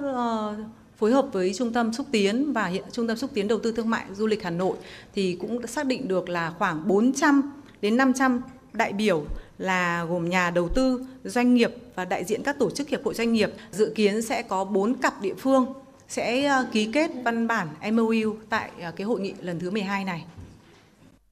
Hội nghị hợp tác giữa các địa phương Việt Nam Pháp lần thứ mười hai tập trung trao đổi, thảo luận xoay quanh bốn phiên hội thảo chuyên đề: đô thị bền vững, môi trường, nước và xử lý nước, văn hóa, di sản và du lịch, thành phố thông minh và số hóa. Bên cạnh đó, nhiều hoạt động bên lề cũng được tổ chức nhằm thắt chặt hơn nữa tình đoàn kết, giao lưu giữa các địa phương, đối tác của hai nước, như không gian quảng bá các địa phương với quy mô hơn tám mươi gian hàng quảng bá, giới thiệu về văn hóa, địa điểm du lịch, các sản phẩm tiêu biểu đặc trưng của các địa phương Việt Nam. Lễ hội Parlant and Franc với quy mô năm mươi gian hàng của các doanh nghiệp Việt-Pháp hoạt động trong lĩnh vực nhà hàng, khách sạn, nông nghiệp, thực phẩm được tổ chức dưới hình thức hội chợ nhằm giới thiệu đến công chúng về ngành nông nghiệp, công nghệ thực phẩm Pháp và nghệ thuật văn hóa ẩm thực Pháp. Diễn đàn Kinh tế Việt Nam-Pháp, các hoạt động gặp gỡ, tiếp xúc giữa chính quyền với chính quyền G hai G, chính quyền với doanh nghiệp G hai P, doanh nghiệp với doanh nghiệp B hai B, tiệc chiêu đãi chính thức của Ủy ban Nhân dân thành phố Hà Nội, chương trình nghệ thuật chào mừng hội nghị, triển lãm ảnh về quan hệ Việt Nam-Pháp và hợp tác cấp địa phương Việt Nam-Pháp và chương trình tham quan các khu danh thắng trong và ngoài Hà Nội, nhất là các địa điểm công trình dự án hợp tác Hà Nội với Pháp như bảo tàng về khảo cổ học tại khu di sản thế giới Hoàng Thành Thăng Long, các địa điểm du lịch di sản tại khu phố cổ Hà Nội do Hà Nội và Toulouse hợp tác thực hiện, Văn Miếu Quốc Tử Giám, Vườn Hoa Diên Hồng, dự án bảo tồn trùng tu biệt thự Pháp cổ bốn mươi chín Trần Hưng Đạo do Hà Nội và Ile-de-France hợp tác thực hiện. Chia sẻ về kết quả hợp tác giữa Hà Nội và một số thành phố của Pháp trong nhiều năm vừa qua, Phó Giám đốc Sở Văn hóa Thể thao Hà Nội, bà Phạm Thị Mỹ Hoa cho biết. Hợp tác giữa Hà Nội và vùng Tele-Franc ấy đã được thiết lập từ năm tám mươi chín. Thì từ đó đến nay có rất nhiều các hoạt động tương trợ lẫn nhau, giao lưu hợp tác, đặc biệt là trong lĩnh vực di sản. Thì hồ sơ của chúng tôi về làm về di sản văn hóa thì gồm rất nhiều các hồ sơ. Ví dụ như hồ sơ đề cử Hoàng Thành Thăng Long là di sản thế giới. Chúng tôi cũng đã phối hợp đào tạo hướng dẫn viên về di sản và cả về du lịch khi mà chưa tách sở du lịch ra khỏi sở văn hóa. À, góp ý lấy lấy nhiệm vụ quy hoạch cho di tích Thành Cổ, Cổ Loa, à, di tích Văn Miếu, à, chỉnh trang cải tạo Vườn Hoa Diên Hồng, tu sửa biệt thự à, số bốn mươi chín Trần Hưng Đạo, quận Hoàn Kiếm và nhiều dự án khác thì chúng tôi cũng đều có phối hợp với các đơn vị liên quan, phối hợp với à, với Pháp để chúng tôi triển khai. À, năm một nghìn chín trăm chín mươi sáu thì thành phố Hà Nội và thành phố Toulouse thì chúng ta cũng đã bắt đầu ký hợp tác trong lĩnh vực bảo tồn, tôn tạo, phát huy giá trị di sản. Rồi sau đó có mở rộng hơn hợp tác và à, giữ gìn đặc trưng văn hóa di sản phi vật thể, những cái làng nghề truyền thống, lối sống của dân phố cổ Hà Nội. À, và từ đó đến nay thì hoạt động hợp tác giữa hai thành phố là có nhiều các dự án quan trọng mà tôi xin được trình bày. Ví dụ như cải tạo ngôi nhà truyền thống tám mươi bảy Mã Mây, À, đình Đồng Lạc, trụ sở Ban Quản lý phố cổ Hà Nội, à, nhà năm mươi mốt Hàng Bạc, đặc biệt chỉnh trang phố Tạ Hiện, xây dựng trung tâm giao lưu văn hóa phố cổ Hà Nội tại số năm mươi phố Đào Duy Từ, vân vân. Tại cuộc họp, các đơn vị đã báo cáo công tác lễ tân, hậu cần, đón đưa các đoàn đã có sự phối hợp rất chặt chẽ với kế hoạch đề ra. Công tác chuẩn bị nội dung được triển khai hết sức tích cực với nền tảng kinh nghiệm các sự kiện quốc tế đã được tổ chức trên địa bàn thành phố. Đáng chú ý, với công tác đảm bảo an ninh trật tự quanh thời gian diễn ra hội nghị hợp tác giữa các địa phương của Việt Nam và Pháp lần thứ mười hai, đại diện Công an thành phố Hà Nội cho biết, xác định đây là sự kiện quan trọng với thành phố. Công an thành phố Hà Nội xác định đây là nhiệm vụ trọng tâm và chủ động xây dựng kế hoạch đảm bảo trật tự an ninh trước thời điểm diễn ra hội nghị, thống nhất với các đơn vị liên quan để tổ chức tốt nhất, đảm bảo an ninh an toàn, đảm bảo an toàn giao thông, phòng cháy chữa cháy trong suốt thời gian diễn ra hội nghị. Đại diện Sở Y tế thành phố Hà Nội cho biết, trong thời gian diễn ra hội nghị, Sở sẽ đẩy mạnh đảm bảo vệ sinh môi trường, tăng cường phòng chống dịch theo khuyến cáo hai K, tăng cường đảm bảo an toàn vệ sinh thực phẩm trước, trong và sau thời gian diễn ra hội nghị, tăng cường công tác thường trực y tế, đảm bảo bố trí công tác y tế tốt nhất, đáp ứng hội nghị, tăng cường kiểm soát y tế tại sân bay. Phát biểu kết luận buổi họp báo, Phó Chủ tịch Thường trực Ủy ban Nhân dân thành phố Lê Hồng Sơn cho biết, Hội nghị hợp tác giữa các địa phương Việt Nam Pháp lần thứ mười hai là cơ hội để quảng bá về văn hóa Hà Nội nói chung và ẩm thực của Hà Nội nói riêng. Chính vì vậy, thời gian vừa qua, lãnh đạo thành phố đã tập trung chỉ đạo các cơ quan liên quan lên kế hoạch và chuẩn bị chu đáo tốt nhất về nội dung hội nghị, đảm bảo an ninh trật tự, an toàn thực phẩm, các cơ sở lưu trú để hội nghị thành công. Trong thời gian diễn ra hội nghị, ngành du lịch phối hợp với sở ngành liên quan đưa ra kế hoạch lộ trình chi tiết để giới thiệu các tour du lịch đặc sắc tới đại biểu. Qua đó, đẩy mạnh quảng bá hình ảnh thủ đô tới du khách. Phó Chủ tịch Thường trực Ủy ban Nhân dân thành phố Hà Nội Lê Hồng Sơn nói: Lần này có những cái điểm rất mới, rất quan trọng mà hai bên rất quan tâm. Đó là bên cạnh những cái thành tựu chung về phát triển hợp tác trong ba mươi năm về văn hóa, về giáo dục, về môi trường thì lần này hai bên đều rất quan tâm đến chúng ta tăng cường cái hiệu quả của hợp tác kinh tế. Vì cái chủ đề của hội nghị chúng ta lần này ấy là chúng ta phục hồi kinh tế, phát triển bền vững toàn diện. Vì vậy cho nên là cả phía Pháp cũng như phía Việt Nam đều rất quan tâm là chúng ta phát huy cái tiềm năng thế mạnh của các địa phương, của hai quốc gia trong cái việc là chúng ta xúc tiến những cái hoạt động hợp tác thực chất hiệu quả giữa các doanh nghiệp, các tập đoàn kinh tế, giữa hai các địa phương. Thì đây là cũng là một cái cái vấn đề mà mà hai quốc gia rất quan tâm, đặc biệt là thủ đô Hà Nội. Thủ đô Hà Nội thì cũng có đặt vấn đề là bên cạnh cái hiệu quả về kinh tế, giáo khoa học, giáo dục thì chúng ta cũng nên tăng cường cái hợp tác về kinh tế để nó tương xứng với cái tiềm năng của thủ đô Hà Nội và các địa phương của Pháp. Phó Chủ tịch Thường trực Ủy ban Nhân dân thành phố Hà Nội Lê Hồng Sơn cũng cho biết, ngoài những nội dung quan trọng mang tính thời sự được hai nước quan tâm như phát triển số, bảo tồn phát huy giá trị di sản văn hóa, Hà Nội sẽ tập trung vào việc tăng cường hiệu quả của hợp tác kinh tế, động lực để phục hồi, phát triển bền vững, toàn diện nhằm phát huy tiềm năng, thế mạnh của thủ đô Hà Nội, tương xứng với tiềm năng, thế mạnh của hai bên. Đến nay, đã có trên ba mươi ba tỉnh, thành phố của Việt Nam và hai mươi tư địa phương của Pháp hợp tác với năm mươi lăm dự án và thỏa thuận hợp tác cấp địa phương. Các dự án hợp tác tập trung vào các lĩnh vực phù hợp với nhu cầu của địa phương Việt Nam và thế mạnh của Pháp như văn hóa, ngôn ngữ, du lịch, bảo tồn, bảo tàng di sản, nước và vệ sinh môi trường, quy hoạch đô thị, giáo dục, đào tạo, nghiên cứu, đào tạo nghề, y tế, phát triển bền vững, môi trường, phát triển nông nghiệp và nông thôn. Theo bạn, thứ gì tạo nên sự tự tin cho chúng ta khi nói chuyện? Cách ăn nói hay là ngôn ngữ cơ thể? Với tôi, đó là nụ cười. Cảm ơn các bác sĩ của nhà khoa Quang Hưng đã giúp tôi có được bí quyết chinh phục người mình thích, một nụ cười tự nhiên và rạng rỡ. Thật chẳng ngờ, nhà khoa Quang Hưng đã giúp tôi hoàn thiện mình, trở nên tự tin hơn mỗi khi giao tiếp với đối tác, khách hàng với một nụ cười đầy rạng rỡ và thu hút. Nhà khoa Quang Hưng đã tiếp thêm tự tin cho những nụ cười thêm tươi.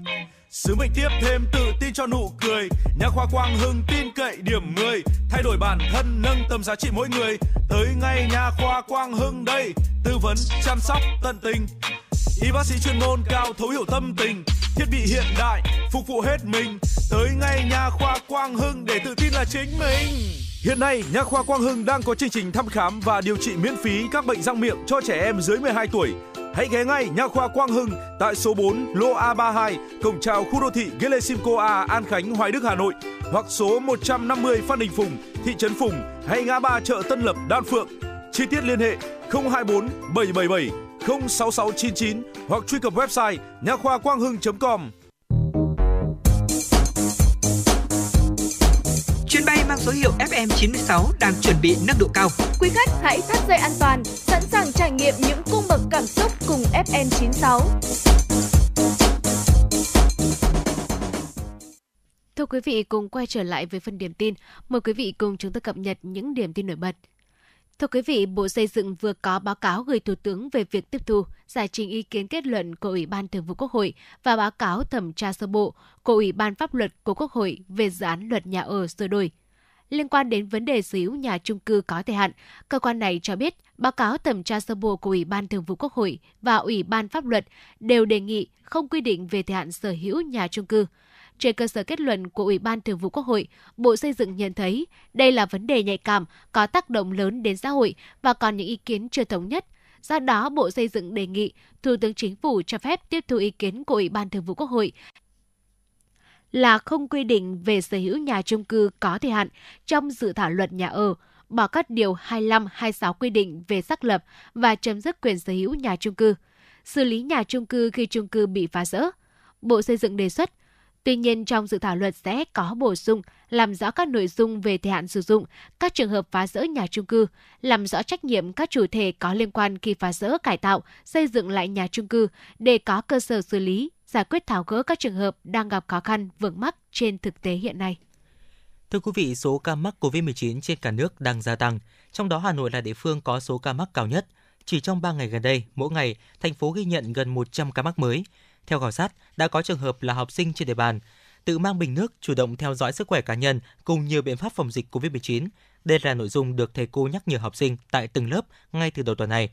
Theo Phòng Giáo dục và Đào tạo quận Nam Từ Liêm, ngay từ đầu năm học, các trường đều đã có phương án phòng chống dịch bệnh theo mùa, trong đó có dịch covid mười chín. Trong trường hợp có số ca mắc là học sinh, nhà trường cũng sẵn sàng phương án dạy học trực tuyến. Bà Giang Thanh Thủy, hiệu trưởng trường tiểu học Trung Văn, thành phố Hà Nội cho biết, nhà trường vẫn song song hoạt động trực tiếp của nhà trường, kể cả hội họp giáo viên hay các cô hàng tuần vẫn có buổi giao lưu, tăng cường hỗ trợ cho các con học tập trên nền tảng Zoom. ngay tại cổng trường, bàn để dung dịch sát khuẩn cũng được bố trí trở lại. Trang thiết bị y tế hỗ trợ, chăm sóc cũng như khoanh vùng khi học sinh có dấu hiệu mắc covid mười chín đã được các nhà trường rà soát lại. Cùng với đó, công tác tuyên truyền cũng được đẩy mạnh đến học sinh và phụ huynh để nâng cao hiệu quả phòng chống dịch. Công an huyện Mỹ Đức, Hà Nội phát hiện, bắt giữ nhiều nhóm đối tượng có hành vi tàng trữ, tổ chức sử dụng trái phép chất ma túy. Trước đó, khoảng một giờ mười phút ngày năm tháng tư, tổ công tác của Công an huyện Mỹ Đức tiến hành kiểm tra hành chính quán karaoke tại thôn Đồng Mít, xã Đồng Tâm, đã phát hiện tại phòng vi ai pi bar có sáu đối tượng đang tổ chức sử dụng trái phép chất ma túy. Tang vật thu giữ gồm không phẩy một trăm hai mươi tám gam ketamine, một thẻ nhựa. Kiểm tra tại phòng vi ai pi một, phát hiện bốn đối tượng có hành vi tàng trữ, tổ chức sử dụng trái phép chất ma túy. Tang vật thu giữ là không phẩy không hai lăm gam em đê em a. Tiếp tục kiểm tra, cơ quan công an phát hiện hai đối tượng có hành vi tàng trữ, sử dụng trái phép chất ma túy, tang vật thu giữ gồm một phẩy không ba chín gam ketamine. Tại phòng vi ai pi bốn, phát hiện sáu đối tượng có hành vi tổ chức sử dụng trái phép chất ma túy, tang vật thu giữ gồm không phẩy không năm hai gam ketamine, một thẻ nhựa. Hiện Công an huyện Mỹ Đức đang củng cố hồ sơ, xử lý các đối tượng theo quy định. Hệ thống giám sát hành trình của Cục Đường bộ Việt Nam phát hiện xe hợp đồng mang biển kiểm soát Hà Nội đã vi phạm tốc độ hai nghìn không trăm bốn mươi lần trong tháng một năm hai nghìn không trăm hai mươi ba. Qua trích xuất dữ liệu trên hệ thống xử lý và khai thác sử dụng dữ liệu từ thiết bị giám sát hành trình của Cục Đường bộ Việt Nam, Sở Giao thông Vận tải Hà Nội đã ra quyết định thu hồi phù hiệu, biển hiệu của phương tiện vi phạm tốc độ của tám trăm mười chín phương tiện vi phạm tốc độ trong tháng một năm hai nghìn không trăm hai mươi ba. Lý do thu hồi là trong tháng một, phương tiện có từ năm lần vi phạm tốc độ. Trong số các phương tiện vi phạm, có nhiều phương tiện vi phạm tốc độ hàng trăm lần một tháng. Cá biệt có xe vi phạm tốc độ hơn hai nghìn lần trong riêng tháng một năm hai nghìn không trăm hai mươi ba. Trường hợp xe vi phạm tốc độ hai nghìn không trăm bốn mươi lần trong tháng một năm hai nghìn không trăm hai mươi ba là xe hợp đồng mang biển kiểm soát hai chín B một bốn bảy X X của Công ty Trách nhiệm hữu hạn Thương mại và Dịch vụ Du lịch Hòa Phát. Xe đầu kéo biển kiểm soát ba bảy C ba hai bảy X X của Hợp tác xã Dịch vụ Vận tải Trường Hải vi phạm tốc độ chín trăm bốn mươi hai lần. Có hai mươi sáu xe buýt hoạt động trên địa bàn thành phố Hà Nội vi phạm tốc độ, trong đó xe buýt biển kiểm soát hai chín B hai không một X X chạy tuyến Hà Đông - Nội Bài vi phạm tốc độ gần năm trăm lần. Theo bạn, thứ gì tạo nên sự tự tin cho chúng ta khi nói chuyện? Cách ăn nói hay là ngôn ngữ cơ thể? Với tôi, đó là nụ cười. Cảm ơn các bác sĩ của nhà khoa Quang Hưng đã giúp tôi có được bí quyết chinh phục người mình thích. Một nụ cười tự nhiên và rạng rỡ. Thật chẳng ngờ, nhà khoa Quang Hưng đã giúp tôi hoàn thiện mình, trở nên tự tin hơn mỗi khi giao tiếp với đối tác, khách hàng với một nụ cười đầy rạng rỡ và thu hút. Nhà khoa Quang Hưng đã tiếp thêm tự tin cho những nụ cười thêm tươi. Sứ mệnh tiếp thêm tự tin cho nụ cười. Nhà khoa Quang Hưng tin cậy điểm mười, thay đổi bản thân, nâng tầm giá trị mỗi người. Tới ngay nhà khoa Quang Hưng đây, tư vấn, chăm sóc tận tình. Y bác sĩ chuyên môn cao, thấu hiểu tâm tình, thiết bị hiện đại phục vụ hết mình. Tới ngay nhà khoa Quang Hưng để tự tin là chính mình. Hiện nay, nhà khoa Quang Hưng đang có chương trình thăm khám và điều trị miễn phí các bệnh răng miệng cho trẻ em dưới mười hai tuổi. Hãy ghé ngay nhà khoa Quang Hưng tại số bốn lô A ba mươi hai, cổng chào khu đô thị Gelesimco A, An Khánh, Hoài Đức, Hà Nội, hoặc số một trăm năm mươi Phan Đình Phùng, thị trấn Phùng, hay ngã ba chợ Tân Lập, Đan Phượng. Chi tiết liên hệ không hai bốn bảy bảy bảy không sáu sáu chín chín hoặc truy cập website nha khoa quang hưng chấm com. Thưa quý vị và các bạn, giai đoạn hai nghìn không trăm mười ba đến hai nghìn không trăm hai mươi hai, lực lượng chức năng đã tìm kiếm, quy tập được hơn mười chín nghìn hài cốt, trong đó có chín nghìn năm trăm ba mươi ba hài cốt liệt sĩ được tìm kiếm, quy tập trong nước, ba nghìn không trăm sáu mươi hai hài cốt liệt sĩ ở Lào và sáu nghìn bảy trăm sáu mươi hai hài cốt liệt sĩ được tìm kiếm, quy tập từ Campuchia. Kết quả này có được một phần từ công tác tuyên truyền, vận động cung cấp thông tin về liệt sĩ, mộ liệt sĩ, đẩy mạnh quan hệ hợp tác quốc tế nhằm trao đổi, chia sẻ, cung cấp thông tin, tài liệu có liên quan đến bộ đội Việt Nam đã hy sinh, mất tin, mất tích trong chiến tranh, thực hiện hiệu quả công tác giải mã ký hiệu, phiên hiệu đơn vị quân đội trong chiến tranh. Phản ánh của phóng viên Như Hoa. Tại hội nghị tổng kết chương trình phối hợp giữa Ban Chỉ đạo Quốc gia về tìm kiếm quy tập hài cốt liệt sĩ, Ban Chỉ đạo năm một năm với Hội Cựu chiến binh Việt Nam giai đoạn hai nghìn không trăm mười bảy đến hai nghìn không trăm hai mươi hai, ký kết chương trình phối hợp giai đoạn hai nghìn không trăm hai mươi ba đến hai nghìn không trăm ba mươi. Thượng tướng Võ Minh Lương, Thứ trưởng Bộ Quốc phòng, Phó trưởng Ban Chỉ đạo Quốc gia năm một năm cho biết, sau sáu năm phối hợp triển khai thực hiện, chương trình đạt được kế hoạch khá toàn diện cả trong lãnh đạo chỉ đạo. Trên từng mặt, từng nội dung phối hợp, có nhiều kinh nghiệm hay, cách làm sáng tạo, nhất là đã khơi dậy tinh thần trách nhiệm, nghĩa tình đồng chí đồng đội của tổ chức hội, hội viên và cựu chiến binh các cấp. Chương trình khuyến khích động viên các tổ chức cá nhân tích cực, chủ động cung cấp thông tin về liệt sĩ, mộ liệt sĩ, phối hợp tham gia tìm kiếm, quy tập và xác định danh tính hài cốt liệt sĩ còn thiếu thông tin, góp phần nâng cao hiệu quả đối với nhiệm vụ có ý nghĩa thiêng liêng cao cả này trong thời gian qua. Thượng tướng Võ Minh Lương, Thứ trưởng Bộ Quốc phòng nhấn mạnh: chủ động cung cấp thông tin về liệt sĩ, mộ liệt sĩ để phối hợp tham gia tìm kiếm, quy tập và xác định danh tính hài cốt liệt sĩ còn thiếu thông tin, góp phần nâng cao hiệu quả đối với nhiệm vụ có ý nghĩa thiêng liêng cao cả này trong thời gian qua. Tuy nhiên, quá trình phối hợp thực hiện còn có hạn chế, tồn tại cần khắc phục. Tôi đề nghị các đồng chí làm rõ kết quả đạt được,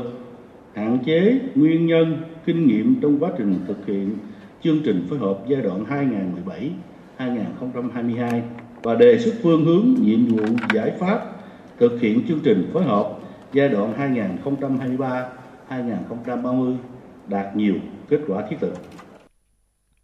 Báo cáo tổng kết giai đoạn hai nghìn không trăm mười bảy đến hai nghìn không trăm hai mươi hai về triển khai thực hiện chương trình phối hợp tuyên truyền, vận động cung cấp thông tin, tìm kiếm quy tập hài cốt liệt sĩ cũng cho thấy giai đoạn hai nghìn không trăm mười bảy đến hai nghìn không trăm hai mươi hai, Ban chỉ đạo quốc gia năm một năm với Trung ương Hội Cựu chiến binh Việt Nam, Ban chỉ đạo năm một năm các cấp, cấp ủy, chính quyền các địa phương và Hội Cựu chiến binh các cấp đã quán triệt thực hiện nghiêm túc, tổ chức triển khai thực hiện bằng các giải pháp đồng bộ, quyết liệt, hiệu quả. Phát huy vai trò trách nhiệm của tổ chức hội, hội viên và cựu chiến binh tích cực cung cấp thông tin về liệt sĩ, mộ liệt sĩ và tham gia tìm kiếm quy tập hài cốt liệt sĩ với nghĩa cử cao đẹp, thiện nguyện, góp phần thực hiện thắng lợi các mục tiêu giải pháp tìm kiếm quy tập hài cốt liệt sĩ và xác định danh tính hài cốt liệt sĩ còn thiếu thông tin. Theo chương trình phối hợp giai đoạn hai nghìn không trăm hai mươi ba đến hai nghìn không trăm ba mươi, Ban chỉ đạo quốc gia năm một năm và Trung ương Hội Cựu chiến binh Việt Nam sẽ tiếp tục tuyên truyền thực hiện chủ trương, đường lối của Đảng, chính sách pháp luật của nhà nước, các quyết định của Thủ tướng Chính phủ, các chương trình kế hoạch, hướng dẫn của Ban chỉ đạo quốc gia năm một năm và các cấp đối với công tác tìm kiếm, quy tập hài cốt liệt sĩ. Ban chỉ đạo phối hợp chặt chẽ giữa các cơ quan đơn vị quân đội với các cấp hội cựu chiến binh trong việc thu thập, kết nối, xử lý thông tin về liệt sĩ, mộ liệt sĩ.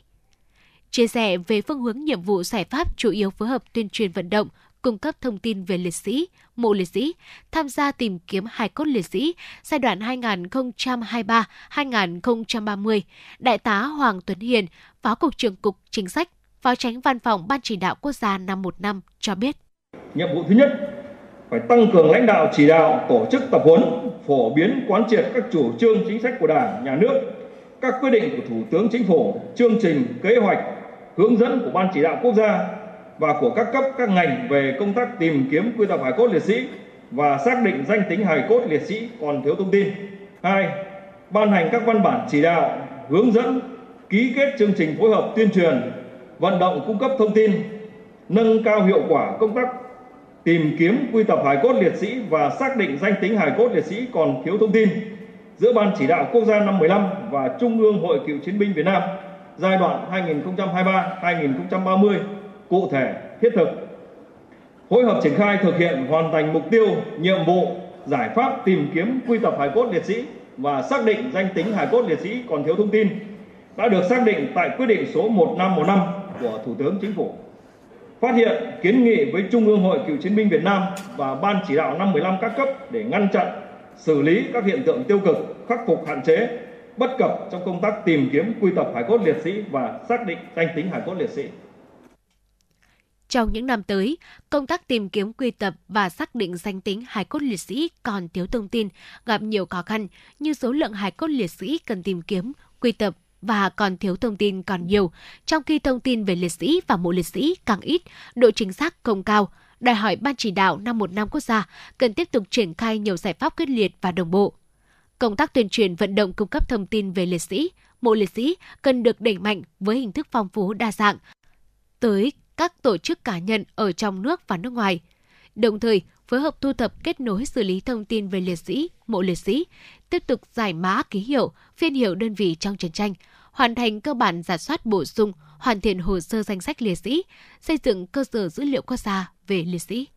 Quý vị và các bạn đang nghe chương trình Chuyển động Hà Nội chiều phát trên sóng ép em chín mươi sáu mê ga héc của Đài Phát thanh Truyền hình Hà Nội. Chương trình ngày hôm nay được thực hiện bởi ekip chỉ đạo nội dung Nguyễn Kim Khiêm, chỉ đạo sản xuất Nguyễn Tiến Dũng, chịu trách nhiệm nội dung Lê Xuân Luyến, biên tập viên Như Hoa, thư ký Thu Vân, phát thanh viên Bảo Trâm, Quang Minh cùng kỹ thuật viên Bảo Tuấn phối hợp sản xuất và thực hiện. Còn bây giờ xin mời quý vị thính giả chúng ta cùng thư giãn với một giai điệu âm nhạc.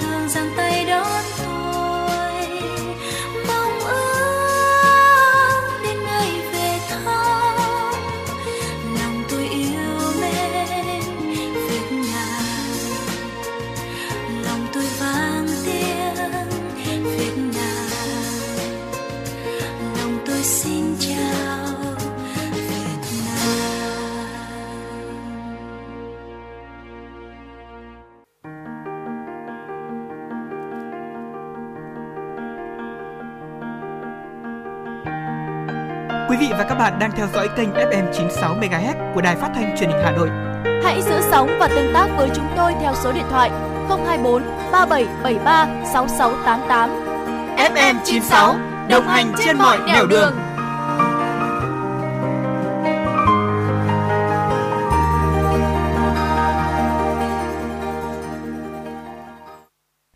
Thưa quý vị, cùng quay trở lại với Chuyển động Hà Nội chiều nay. Mời quý vị cùng chúng tôi cập nhật những điểm tin nổi bật.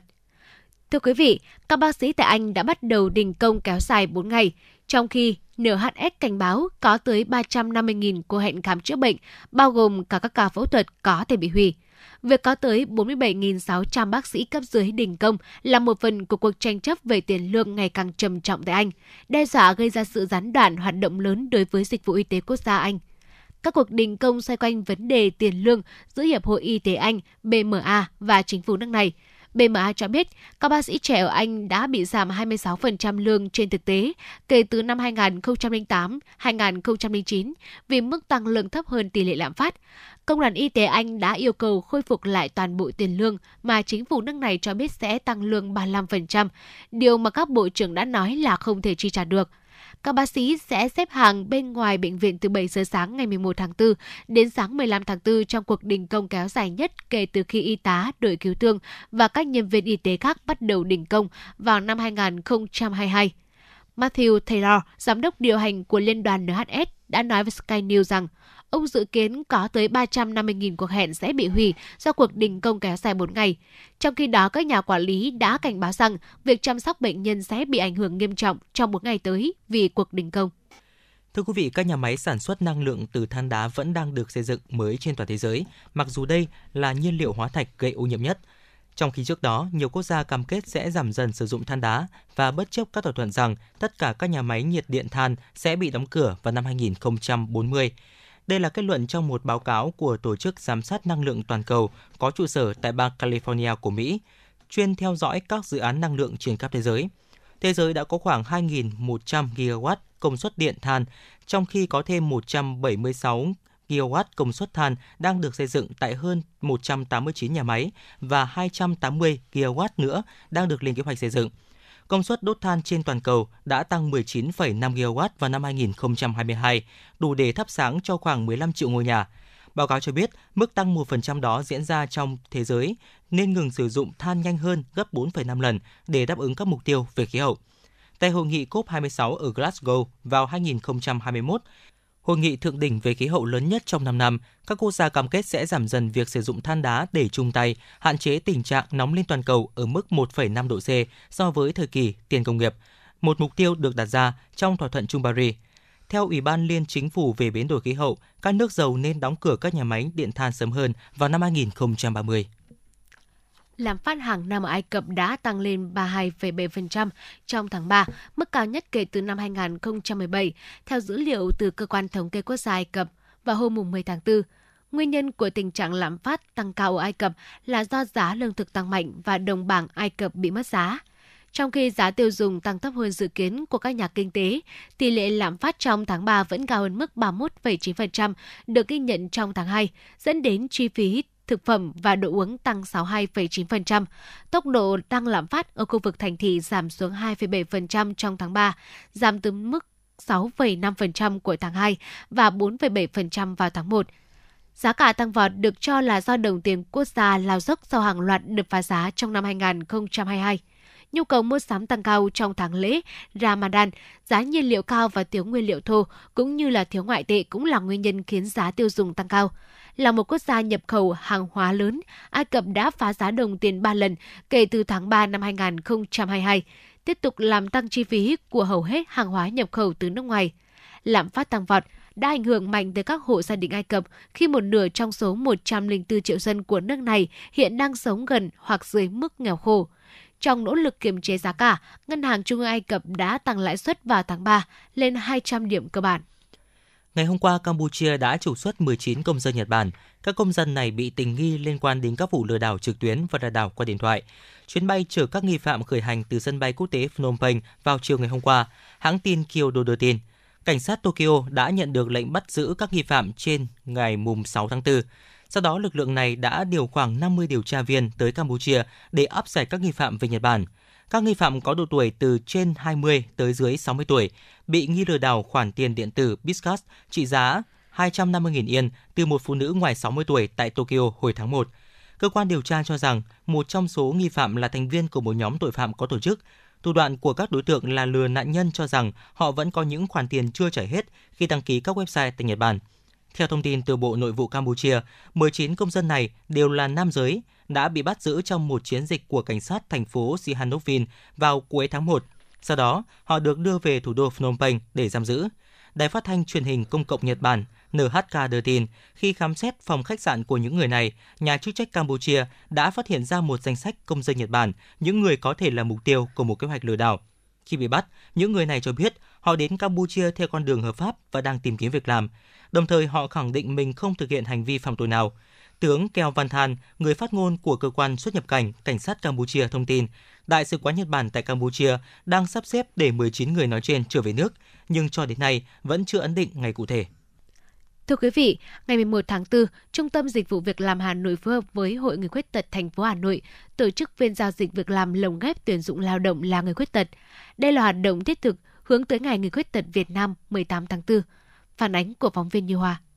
Phiên giao dịch việc làm lồng ghép tuyển dụng lao động là người khuyết tật nhằm thực hiện kế hoạch số hai mươi mốt của Ủy ban Nhân dân thành phố Hà Nội về việc hỗ trợ phát triển thị trường lao động, giải quyết việc làm cho người lao động trên địa bàn thành phố năm hai không hai ba, đồng thời hướng tới kỷ niệm Ngày Người Khuyết tật Việt Nam mười tám tháng tư.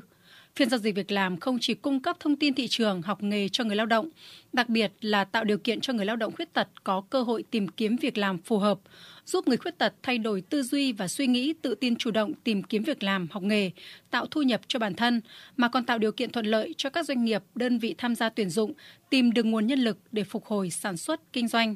Tham gia phiên giao dịch việc làm, người lao động, doanh nghiệp, đơn vị và cơ sở đào tạo không phải đóng bất kỳ khoản phí nào. Ông Vũ Quang Thành, Phó Giám đốc Trung tâm Dịch vụ Việc làm Hà Nội cho biết. Hưởng ứng Ngày Người Khuyết tật Việt Nam mười tám tháng tư, Trung tâm Dịch vụ Việc làm Hà Nội tổ chức một cái phiên giao dịch việc làm lồng ghép tuyển dụng lao động người khuyết tật. Đây là những cái cơ hội thực sự tốt dành cho người khuyết tật có thể tìm được những cái vị trí việc làm phù hợp hay là những cái địa điểm học nghề phù hợp với những cái dạng tật của chính bản thân họ, để từ đó có thể là đi học, học nghề hoặc là tham gia vào thị trường lao động, có thu nhập để tự trang trải cho bản thân. Việt Nam hiện có khoảng bảy triệu người khuyết tật, chiếm bảy phần trăm dân số từ hai tuổi trở lên. Số người khuyết tật còn trong độ tuổi lao động là sáu mươi mốt phần trăm, trong đó bốn mươi phần trăm còn khả năng lao động. Tuy nhiên, chỉ có ba mươi mốt phẩy bảy phần trăm người khuyết tật từ mười lăm tuổi trở lên có việc làm so với tám mươi ba phẩy tám phần trăm người không khuyết tật. Có được cơ hội việc làm để tự nuôi sống bản thân, giảm gánh nặng cho gia đình và xã hội, tự tin hòa nhập cộng đồng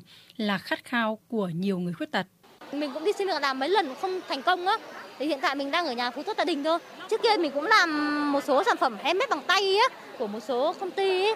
Nhưng mà vì mức lương của họ trả cho một cái sản phẩm nó quá rẻ đối với người khuyết tật như mình ấy. Nếu mà đối với người khuyết tật như mình mà thời điểm hiện tại ấy, mình có thể là mình bán hàng, mình có thể là, là văn thư văn phòng chẳng hạn. Mức lương mong muốn mà theo thời điểm hiện tại bây giờ thì cũng có hy vọng là khoảng tầm bốn năm triệu đủ khả năng sinh hoạt cho cá nhân. Thời gian vừa qua vì dịch bệnh nên em ở nhà cùng với mẹ em làm mở cửa hàng ạ. Em là bị khuyết tật trí tuệ nhẹ. Em muốn tìm công việc về công nghệ thông tin và may mặc. Mức lương mà em cảm thấy phù hợp với cuộc sống của mình là từ bốn triệu trở lên ạ. Em có thể làm tám tiếng ạ. Trong những năm qua, vấn đề dạy nghề tạo việc làm cho người khuyết tật hòa nhập xã hội được Đảng, Nhà nước và Chính phủ quan tâm và chỉ đạo thực hiện. Tuy nhiên, công tác dạy nghề và tạo việc làm cho người khuyết tật vẫn còn gặp nhiều khó khăn, thách thức. Số lượng người khuyết tật được học nghề và có việc làm còn hạn chế, thiếu chương trình giáo viên và tư vấn nghề tạo việc làm cho người khuyết tật. Nguồn lực và chính sách vẫn chưa phù hợp. Trình độ học vấn của người khuyết tật thấp cộng với tâm lý tự ti mặc cảm của bản thân người khuyết tật và gia đình. Nhận thức của các cấp chính quyền, doanh nghiệp, cộng đồng dân cư trong việc tạo cơ hội việc làm cho người khuyết tật còn hạn chế. Các chính sách hỗ trợ doanh nghiệp nhận người khuyết tật vào làm việc chưa thực sự hiệu quả, trong khi nhiều doanh nghiệp không muốn tuyển dụng lao động là người khuyết tật.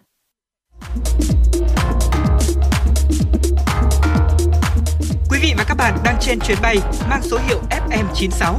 Hãy thư giãn, chúng tôi sẽ cùng bạn trên mọi cung đường. Hãy giữ sóng và tương tác với chúng tôi theo số điện thoại không hai bốn ba bảy bảy ba sáu sáu tám tám.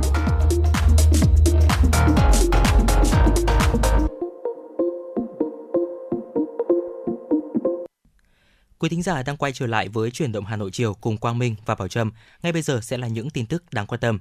Thưa quý vị, sáng nay ngày mười hai tháng tư, tại Hà Nội, Bộ Công an và Nhà xuất bản Chính trị Quốc gia Sự thật phối hợp tổ chức lễ giới thiệu cuốn sách Danh dự là điều thiêng liêng cao quý nhất. Thượng tướng Phó Giáo sư Tiến sĩ Trần Quốc Tỏ, Ủy viên Trung ương Đảng, Phó Bí thư Đảng ủy Công an Trung ương, Thứ trưởng Bộ Công an, Phó Giáo sư Tiến sĩ Phạm Minh Tuấn, Giám đốc Tổng biên tập Nhà xuất bản Chính trị Quốc gia Sự thật, đồng chủ trì buổi lễ. Cùng dự có đồng chí Phạm Tất Thắng, Ủy viên Trung ương Đảng, Phó trưởng ban thường trực Ban dân vận Trung ương, Thượng tướng Phó Giáo sư Tiến sĩ Nguyễn Văn Thành, nguyên Ủy viên Trung ương Đảng, nguyên Thứ trưởng Bộ Công an, Phó Chủ tịch chuyên trách Hội đồng lý luận Trung ương, đại diện lãnh đạo các ban, bộ ngành Trung ương và địa phương. Về phía Bộ Công an có các đồng chí trong Đảng ủy Công an Trung ương, đại diện lãnh đạo công an các đơn vị địa phương. Báo cáo quá trình biên soạn, biên tập, xuất bản cuốn sách, Phó Giáo sư Tiến sĩ Phạm Minh Tuấn cho biết, Cuốn sách do Đảng ủy Công an Trung ương, Bộ Công an chủ trì, trực tiếp chỉ đạo nội dung là Đại tướng Tô Lâm, Ủy viên Bộ Chính trị, Bí thư Đảng ủy Công an Trung ương, Bộ trưởng Bộ Công an đã tiếp tục khẳng định sự quan tâm sâu sắc đối với công tác Đảng và công tác xây dựng lực lượng, đồng thời thể hiện sự quyết tâm chính trị rất cao của Đảng ủy Công an Trung ương, Bộ Công an trong việc lãnh đạo, chỉ đạo phát huy vai trò nêu gương, ý thức tự soi, tự sửa, tự tu dưỡng, rèn luyện của mỗi cán bộ chiến sĩ Công an nhân dân. Quá trình tổ chức biên soạn, xuất bản cuốn sách diễn ra khẩn trương, nghiêm túc và cẩn trọng.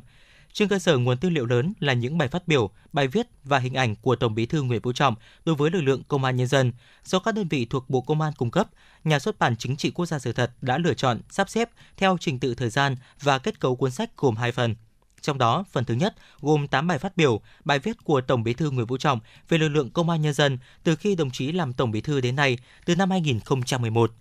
Tổng Bí thư, Chủ tịch nước từ tháng mười năm hai nghìn không trăm mười tám đến sau Đại hội mười ba của Đảng, ba thư và một lời tựa cho cuốn sách Lịch sử Đảng bộ Công an Trung ương năm một nghìn chín trăm bốn mươi lăm năm hai nghìn không trăm mười lăm. Đặc biệt, ở phần thứ hai, đơn vị lựa chọn gần một trăm hai mươi hình ảnh của Tổng Bí thư Nguyễn Phú Trọng với lực lượng Công an nhân dân và hai mươi ảnh Tổng Bí thư và bạn bè quốc tế. Trong đó, điểm nhấn là hình ảnh cán bộ chiến sĩ công an thực hiện nhiệm vụ bảo vệ tuyệt đối an toàn những chuyến đi công tác nước ngoài của Tổng Bí thư Nguyễn Phú Trọng, thể hiện tình cảm, tin yêu, quý trọng, gần gũi, gắn bó của lực lượng chiến sĩ Công an nhân dân và bạn bè quốc tế dành cho Tổng Bí thư Nguyễn Phú Trọng. Trong quá trình hoàn thành việc biên soạn, xuất bản cuốn sách, Nhà xuất bản Chính trị Quốc gia Sự thật đã nhận được sự quan tâm lãnh đạo, chỉ đạo sâu sát của lãnh đạo Bộ Công an, sự phối hợp chặt chẽ, sự góp ý trách nhiệm, tâm huyết của các nhà khoa học thuộc Hội đồng Lý luận Trung ương, Học viện Chính trị Quốc gia Hồ Chí Minh, các đơn vị thuộc Bộ Công an. Phát biểu tại buổi lễ, để tiếp tục triển khai hiệu quả lời căn dặn của đồng chí Tổng Bí thư Nguyễn Phú Trọng, thời gian tới, thay mặt Đảng ủy Công an Trung ương, lãnh đạo Bộ Công an, Thứ trưởng Trần Quốc Tỏ yêu cầu các cấp ủy, người đứng đầu cấp ủy, thủ trưởng công an và đơn vị, địa phương, mỗi đảng viên, cán bộ chiến sĩ Công an nhân dân trong toàn lực lượng tăng cường công tác giáo dục chính trị, tư tưởng, xây dựng đội ngũ cán bộ vừa hồng vừa chuyên và xác định đây là nhiệm vụ then chốt của then chốt. Từng cấp ủy, đơn vị và mỗi đảng viên, cán bộ chiến sĩ, dù ở bất kỳ cương vị nào, hoàn cảnh nào, cũng phải tiên phong, gương mẫu trong thực hiện chủ trương, đường lối, chính sách của Đảng, pháp luật của nhà nước. Thường xuyên tự soi, tự sửa, tự tu dưỡng rèn luyện, giữ mình trong sạch, không sa ngã trước sự mua chuộc, lôi kéo của các phần tử xấu, không bị cám dỗ bởi những danh lợi tầm thường, không bị sa ngã, biến chất, không lợi dụng cương vị công tác của mình để vi phạm pháp luật, gây hại đến lợi ích chung của Đảng, nhà nước và lợi ích chính đáng của nhân dân. Cấp ủy, thủ trưởng công an các đơn vị địa phương khẩn trương tổ chức tiếp nhận và có hình thức phù hợp để quán triệt, truyền tải giá trị cuốn sách tới đảng viên và cán bộ chiến sĩ trong toàn lực lượng, phát động đảng viên, cán bộ chiến sĩ thi đua học tập, thực hiện và không ngừng nỗ lực phấn đấu, rèn luyện và hoàn thành xuất sắc nhiệm vụ được giao trong tình hình mới. Tại buổi lễ, Thứ trưởng Trần Quốc Tỏ và Phó giáo sư tiến sĩ Phạm Minh Tuấn đã trao cuốn sách Danh dự là điều thiêng liêng cao quý nhất tặng đại diện một số ban bộ ngành trung ương, đại diện các đơn vị trực thuộc Bộ, Thư viện Công an Nhân dân và Thư viện các học viện, trường Công an Nhân dân khu vực phía Bắc. Thưa quý vị, ngày mười một tháng tư tại Hà Nội, Đảng ủy khối các cơ quan trung ương tổ chức hội nghị về công tác tư tưởng và dư luận xã hội giữa nhiệm kỳ. Đồng chí Nguyễn Văn Thể, Ủy viên Trung ương Đảng, Bí thư Đảng ủy khối các cơ quan trung ương chủ trì hội nghị. Theo báo cáo của Đảng ủy khối, từ đầu nhiệm kỳ đến nay, công tác tư tưởng luôn được Đảng ủy khối và cấp ủy các cấp quan tâm đặc biệt. Ngay sau đại hội mười ba của Đảng, Đảng ủy khối đã tổ chức nhiều hội nghị quán triệt toàn diện, sâu sắc nội dung các văn kiện cũng như các nghị quyết của Đảng về công tác tư tưởng. Qua đó, nhận thức của các cấp ủy, của đội ngũ cán bộ đảng viên trong Đảng bộ khối về công tác tư tưởng đã được nâng lên một bước. Vai trò trách nhiệm của bí thư cấp ủy, nhất là bí thư chi bộ về công tác tư tưởng được khẳng định. Chất lượng sinh hoạt Đảng, nhất là sinh hoạt tư tưởng ở chi bộ ngày càng tốt hơn. Sự phối hợp chặt chẽ giữa Đảng ủy với Đảng đoàn, Ban cán sự Đảng, lãnh đạo các cơ quan đơn vị trong công tác chính trị tư tưởng đã thể hiện trách nhiệm cao của cấp ủy và người đứng đầu, góp phần quan trọng vào việc giữ gìn sự ổn định trong nội bộ mỗi cơ quan đơn vị. Việc nắm tình hình dư luận xã hội trong đội ngũ cán bộ đảng viên và các tầng lớp nhân dân được cấp ủy các cấp đặc biệt quan tâm chỉ đạo thực hiện. Đảng ủy khối và các cấp ủy trực thuộc đã phát huy tối đa vai trò của đội ngũ cộng tác viên dư luận xã hội các cấp trong việc nắm tình hình dư luận đối với nhiều vấn đề quan trọng như công tác lãnh đạo chỉ đạo của Đảng, công tác quản lý của nhà nước, sự điều hành hoạt động của chính phủ và tổ chức thực hiện của các cơ quan trung ương, các sự kiện chính trị trọng đại của đất nước, tình hình thời sự trong nước và quốc tế, những vấn đề được cán bộ, đảng viên và nhân dân quan tâm. kịp thời định hướng dư luận xã hội, xử lý thông tin và những vấn đề được dư luận xã hội phản ánh. Phát biểu chỉ đạo hội nghị, đồng chí Nguyễn Văn Thể đánh giá cao các tham luận và ý kiến phát biểu của các đại biểu. Về nhiệm vụ thời gian tới, đồng chí lưu ý một số nội dung trọng tâm mà các cấp ủy trực thuộc Đảng ủy khối cần quan tâm triển khai thực hiện tốt. Trước hết, tình hình thế giới có nhiều diễn biến phức tạp, ảnh hưởng lớn đến sự phát triển kinh tế xã hội của đất nước. Các cấp ủy Đảng cần bám sát chỉ đạo của Trung ương về nhiệm vụ phát triển kinh tế xã hội để kịp thời tuyên truyền định hướng dư luận, tạo sự đồng thuận trong đội ngũ cán bộ, đảng viên, nhân dân, góp phần thực hiện thắng lợi những mục tiêu phát triển đất nước mà Đại hội mười ba của Đảng đã đề ra. Cùng đó, các cấp ủy Đảng, nhất là người đứng đầu, cần phát huy vai trò đầu tàu, gương mẫu trong triển khai nhiệm vụ tư tưởng và dư luận xã hội mà Đảng ta đang chú trọng như công tác bảo vệ nền tảng tư tưởng của Đảng, trách nhiệm nêu gương của cán bộ, đảng viên gắn với đẩy mạnh học tập và làm theo tư tưởng đạo đức phong cách Hồ Chí Minh, lý luận về con đường đi lên chủ nghĩa xã hội ở Việt Nam, kiên quyết, kiên trì, đấu tranh phòng chống tham nhũng tiêu cực, góp phần xây dựng Đảng và nhà nước ta ngày càng trong sạch vững mạnh. Các cấp ủy, đơn vị trong Đảng ủy khối cần đổi mới sáng tạo trong tuyên truyền định hướng dư luận theo hướng hiệu quả, thiết thực, gắn với chức năng nhiệm vụ của cơ quan đơn vị. Tăng cường ứng dụng các phương tiện hiện đại, phục vụ việc nắm tình hình tư tưởng, mở rộng các kênh nắm tình hình tư tưởng, sao cho kịp thời, sát với thực tiễn. Tăng cường định hướng tư tưởng thông qua việc đẩy mạnh tuyên truyền, giáo dục đảm bảo kịp thời, sinh động, hấp dẫn và phù hợp thực tiễn để nâng cao chất lượng học tập, quán triệt triển khai các chỉ thị, nghị quyết và chủ trương đường lối của Đảng, chính sách pháp luật của nhà nước. Thưa quý vị và các bạn, đêm trung khảo liên hoan các ban nhạc học sinh Trung học phổ thông Hà Nội lần đầu tiên được tổ chức sẽ diễn ra vào tối ngày mười bốn tháng tư tại trường Trung học phổ thông Việt Đức với quy mô dự kiến gần hai nghìn khán giả với nhiều tiết mục chất lượng cao. Với chủ đề xây dựng văn hóa học đường thủ đô, liên hoan nhằm nâng cao đời sống tinh thần, khả năng cảm thụ văn hóa nghệ thuật cho học sinh, góp phần xây dựng môi trường văn hóa lành mạnh trong các cơ sở giáo dục. Đây cũng đồng thời là sân chơi cho những học sinh có năng khiếu và đam mê âm nhạc trên địa bàn thành phố sau những giờ học căng thẳng trên lớp.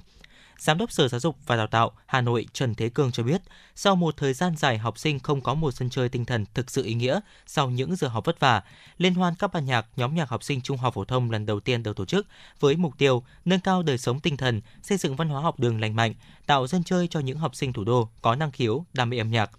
Liên hoan đã nhận được sự hưởng ứng, tham gia nhiệt tình của các em học sinh, sự ủng hộ của phụ huynh và tạo điều kiện hết mức từ các nhà trường. Vòng sơ khảo của liên hoan đã diễn ra từ ngày hai mươi tám đến ngày ba mươi tháng ba năm hai nghìn không trăm hai mươi ba. Vòng sơ khảo của liên hoan có sự tham gia của ba mươi tư ban nhạc học sinh đến từ ba mươi trường trung học phổ thông công lập, tư thục và trường có vốn đầu tư nước ngoài. Từ vòng sơ khảo, ban tổ chức đã lựa chọn được bảy ban nhạc xuất sắc nhất vào vòng chung khảo. Đó là câu lạc bộ nhạc cụ dân tộc tê em i xê, Trung học cơ sở và Trung học phổ thông Nguyễn Tất Thành, tê o ét, Trung học phổ thông Olympia, Trung học phổ thông Chu Văn An, Trung học phổ thông Chu Văn An, Kim Liên Music Club, Trung học phổ thông Kim Liên, pê i xê, Trung học phổ thông Phan Đình Phùng, o năm u giê, Trung học phổ thông Việt Đức, Miley Melody, Trung học phổ thông Phan Huy Chú, Đống Đa. Đêm trung khảo liên hoan được tổ chức vào tối ngày mười bốn tháng tư tại sân khấu ngoài trời trường Trung học phổ thông Việt Đức, số bốn mươi bảy Lý Thường Kiệt, Hoàn Kiếm, Hà Nội. Chương trình được truyền hình trực tiếp trên sóng của Đài Phát thanh Truyền hình Hà Nội và trên các nền tảng trực tuyến khác. Sở Giáo dục và Đào tạo Hà Nội cho biết, cơ cấu giải thưởng của liên hoan bao gồm một giải nhất sẽ nhận được giấy khen của Sở Giáo dục và Đào tạo Hà Nội và hai xe gắn máy Hyosung hát ét vê ba. Hai giải nhì, mỗi giải sẽ được trao giấy khen của Sở Giáo dục và Đào tạo Hà Nội và một xe gắn máy Hyosung hát ét vê hai. Bốn giải ba, mỗi giải được trao giấy khen của Sở Giáo dục và Đào tạo Hà Nội và một xe gắn máy Hyosung hát ét vê một. Ngoài ra, thí sinh xuất sắc còn được trao các giải cá nhân như giải giọng hát hay nhất, nhạc công xuất sắc nhất, giải quay số may mắn với mười lăm xe gắn máy có tổng trị giá ba trăm triệu đồng. Thưa quý vị, cùng tiếp nối chương trình với những tin tức đáng chú ý. Ngày mười một tháng tư năm hai nghìn không trăm hai mươi ba tại Hà Nội, Ngân hàng Thương mại Cổ phần Sài Gòn Hà Nội ét hát bê đã tổ chức thành công Đại hội đồng Cổ đông thường niên năm hai nghìn không trăm hai mươi ba. Trong năm thứ hai của chiến lược chuyển đổi năm hai nghìn không trăm hai mươi hai đến hai nghìn không trăm hai mươi bảy, ét hát bê hướng mục tiêu trở thành ngân hàng số một về hiệu quả tại Việt Nam, ngân hàng bán lẻ hiện đại nhất và là ngân hàng số được yêu thích nhất tại Việt Nam, qua đó đáp ứng lợi ích kỳ vọng của cổ đông. Theo báo cáo của Hội đồng Quản trị và Ban điều hành, trong năm hai không hai hai, ét hát bê đã có bước chuyển mình mạnh mẽ. Các giá trị nền tảng tiếp tục được tăng cường để nâng cao hơn nữa uy tín và vị thế trên thị trường, gia tăng lợi ích cho khách hàng, đối tác và các cổ đông. Đến ngày ba mươi mốt tháng mười hai năm hai nghìn không trăm hai mươi hai, tổng tài sản ét hát bê đã đạt là gần năm trăm năm mươi mốt nghìn tỷ đồng, củng cố vị thế top năm ngân hàng thương mại cổ phần tư nhân lớn nhất Việt Nam. Tổng nguồn vốn huy động đạt hơn bốn trăm lẻ bảy nghìn tỷ đồng, dư nợ cấp tín dụng gần ba trăm chín mươi chín nghìn tỷ đồng, bộ đệm vốn tự có đạt sáu mươi hai nghìn năm trăm bảy mươi bảy tỷ đồng. Hiệu quả kinh doanh của ét hát bê tiếp tục được nâng cao với lợi nhuận trước thuế đạt hơn chín nghìn sáu trăm tám mươi chín tỷ đồng, tăng năm mươi lăm phần trăm so với năm hai nghìn không trăm hai mươi mốt. Tỷ suất lợi nhuận trên vốn chủ sở hữu đạt hai mươi tư phẩy bảy phần trăm, thuộc top đầu các ngân hàng thương mại hiệu quả nhất Việt Nam. Hiệu quả vận hành hàng đầu thị trường với tỷ lệ chi phí trên thu nhập ở mức hai mươi hai phẩy bảy phần trăm. Các chỉ số an toàn, thanh khoản, quản lý rủi ro của ét hát bê đều đạt tốt hơn so với các mức quy định của Ngân hàng Nhà nước và theo các chuẩn mực quốc tế. Những kết quả đạt được trong năm hai nghìn không trăm hai mươi hai cũng là cơ sở quan trọng để thương hiệu ét hát bê có bước nhảy vọt ấn tượng, tăng ba mươi sáu bậc trong bảng xếp hạng top một trăm thương hiệu ngân hàng giá trị nhất thế giới, theo Brand Finance công bố vào đầu năm hai nghìn không trăm hai mươi ba. Năm hai nghìn không trăm hai mươi ba đánh dấu tròn ba mươi năm thành lập, toàn hệ thống ét hát bê quyết tâm thực hiện thành công các mục tiêu chiến lược, tạo đà cho giai đoạn phát triển tiếp theo.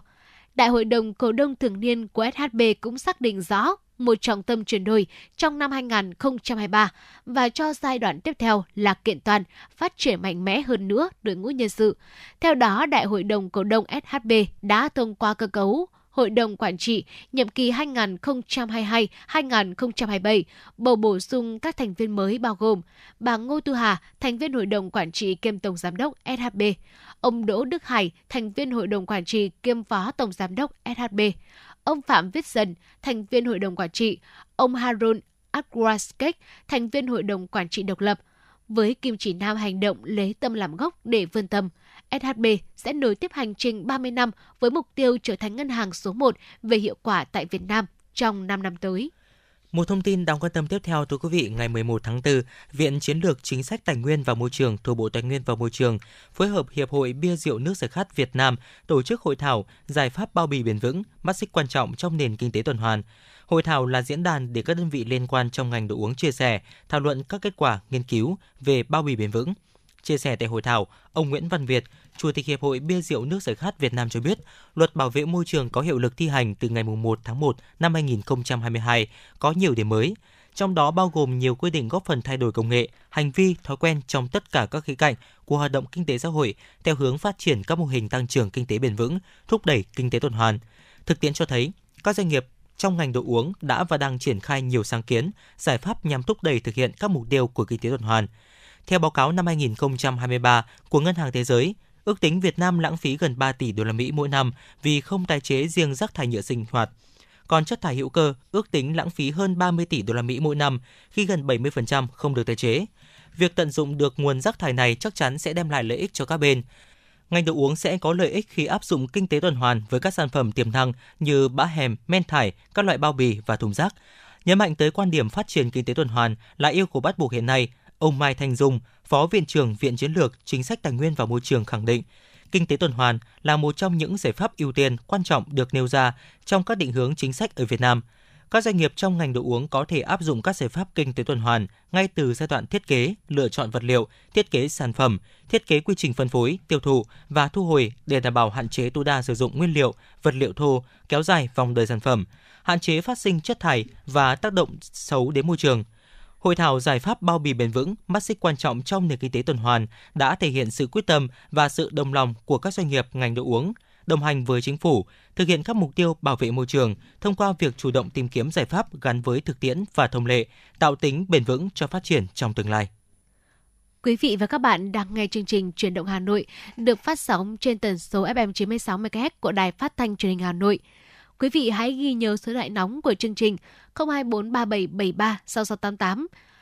Quý vị hãy tương tác với chúng tôi để chia sẻ những vấn đề quý vị các bạn đang quan tâm, những điều cần chia sẻ và cả những mong muốn được tặng một món quà âm nhạc cho bạn bè người thân của mình. Và tới đây, thời lượng một trăm hai mươi phút của chương trình Chuyển động Hà Nội chiều cũng đã hết. Cảm ơn quý vị các bạn đã chú ý lắng nghe. Xin chào và hẹn gặp lại.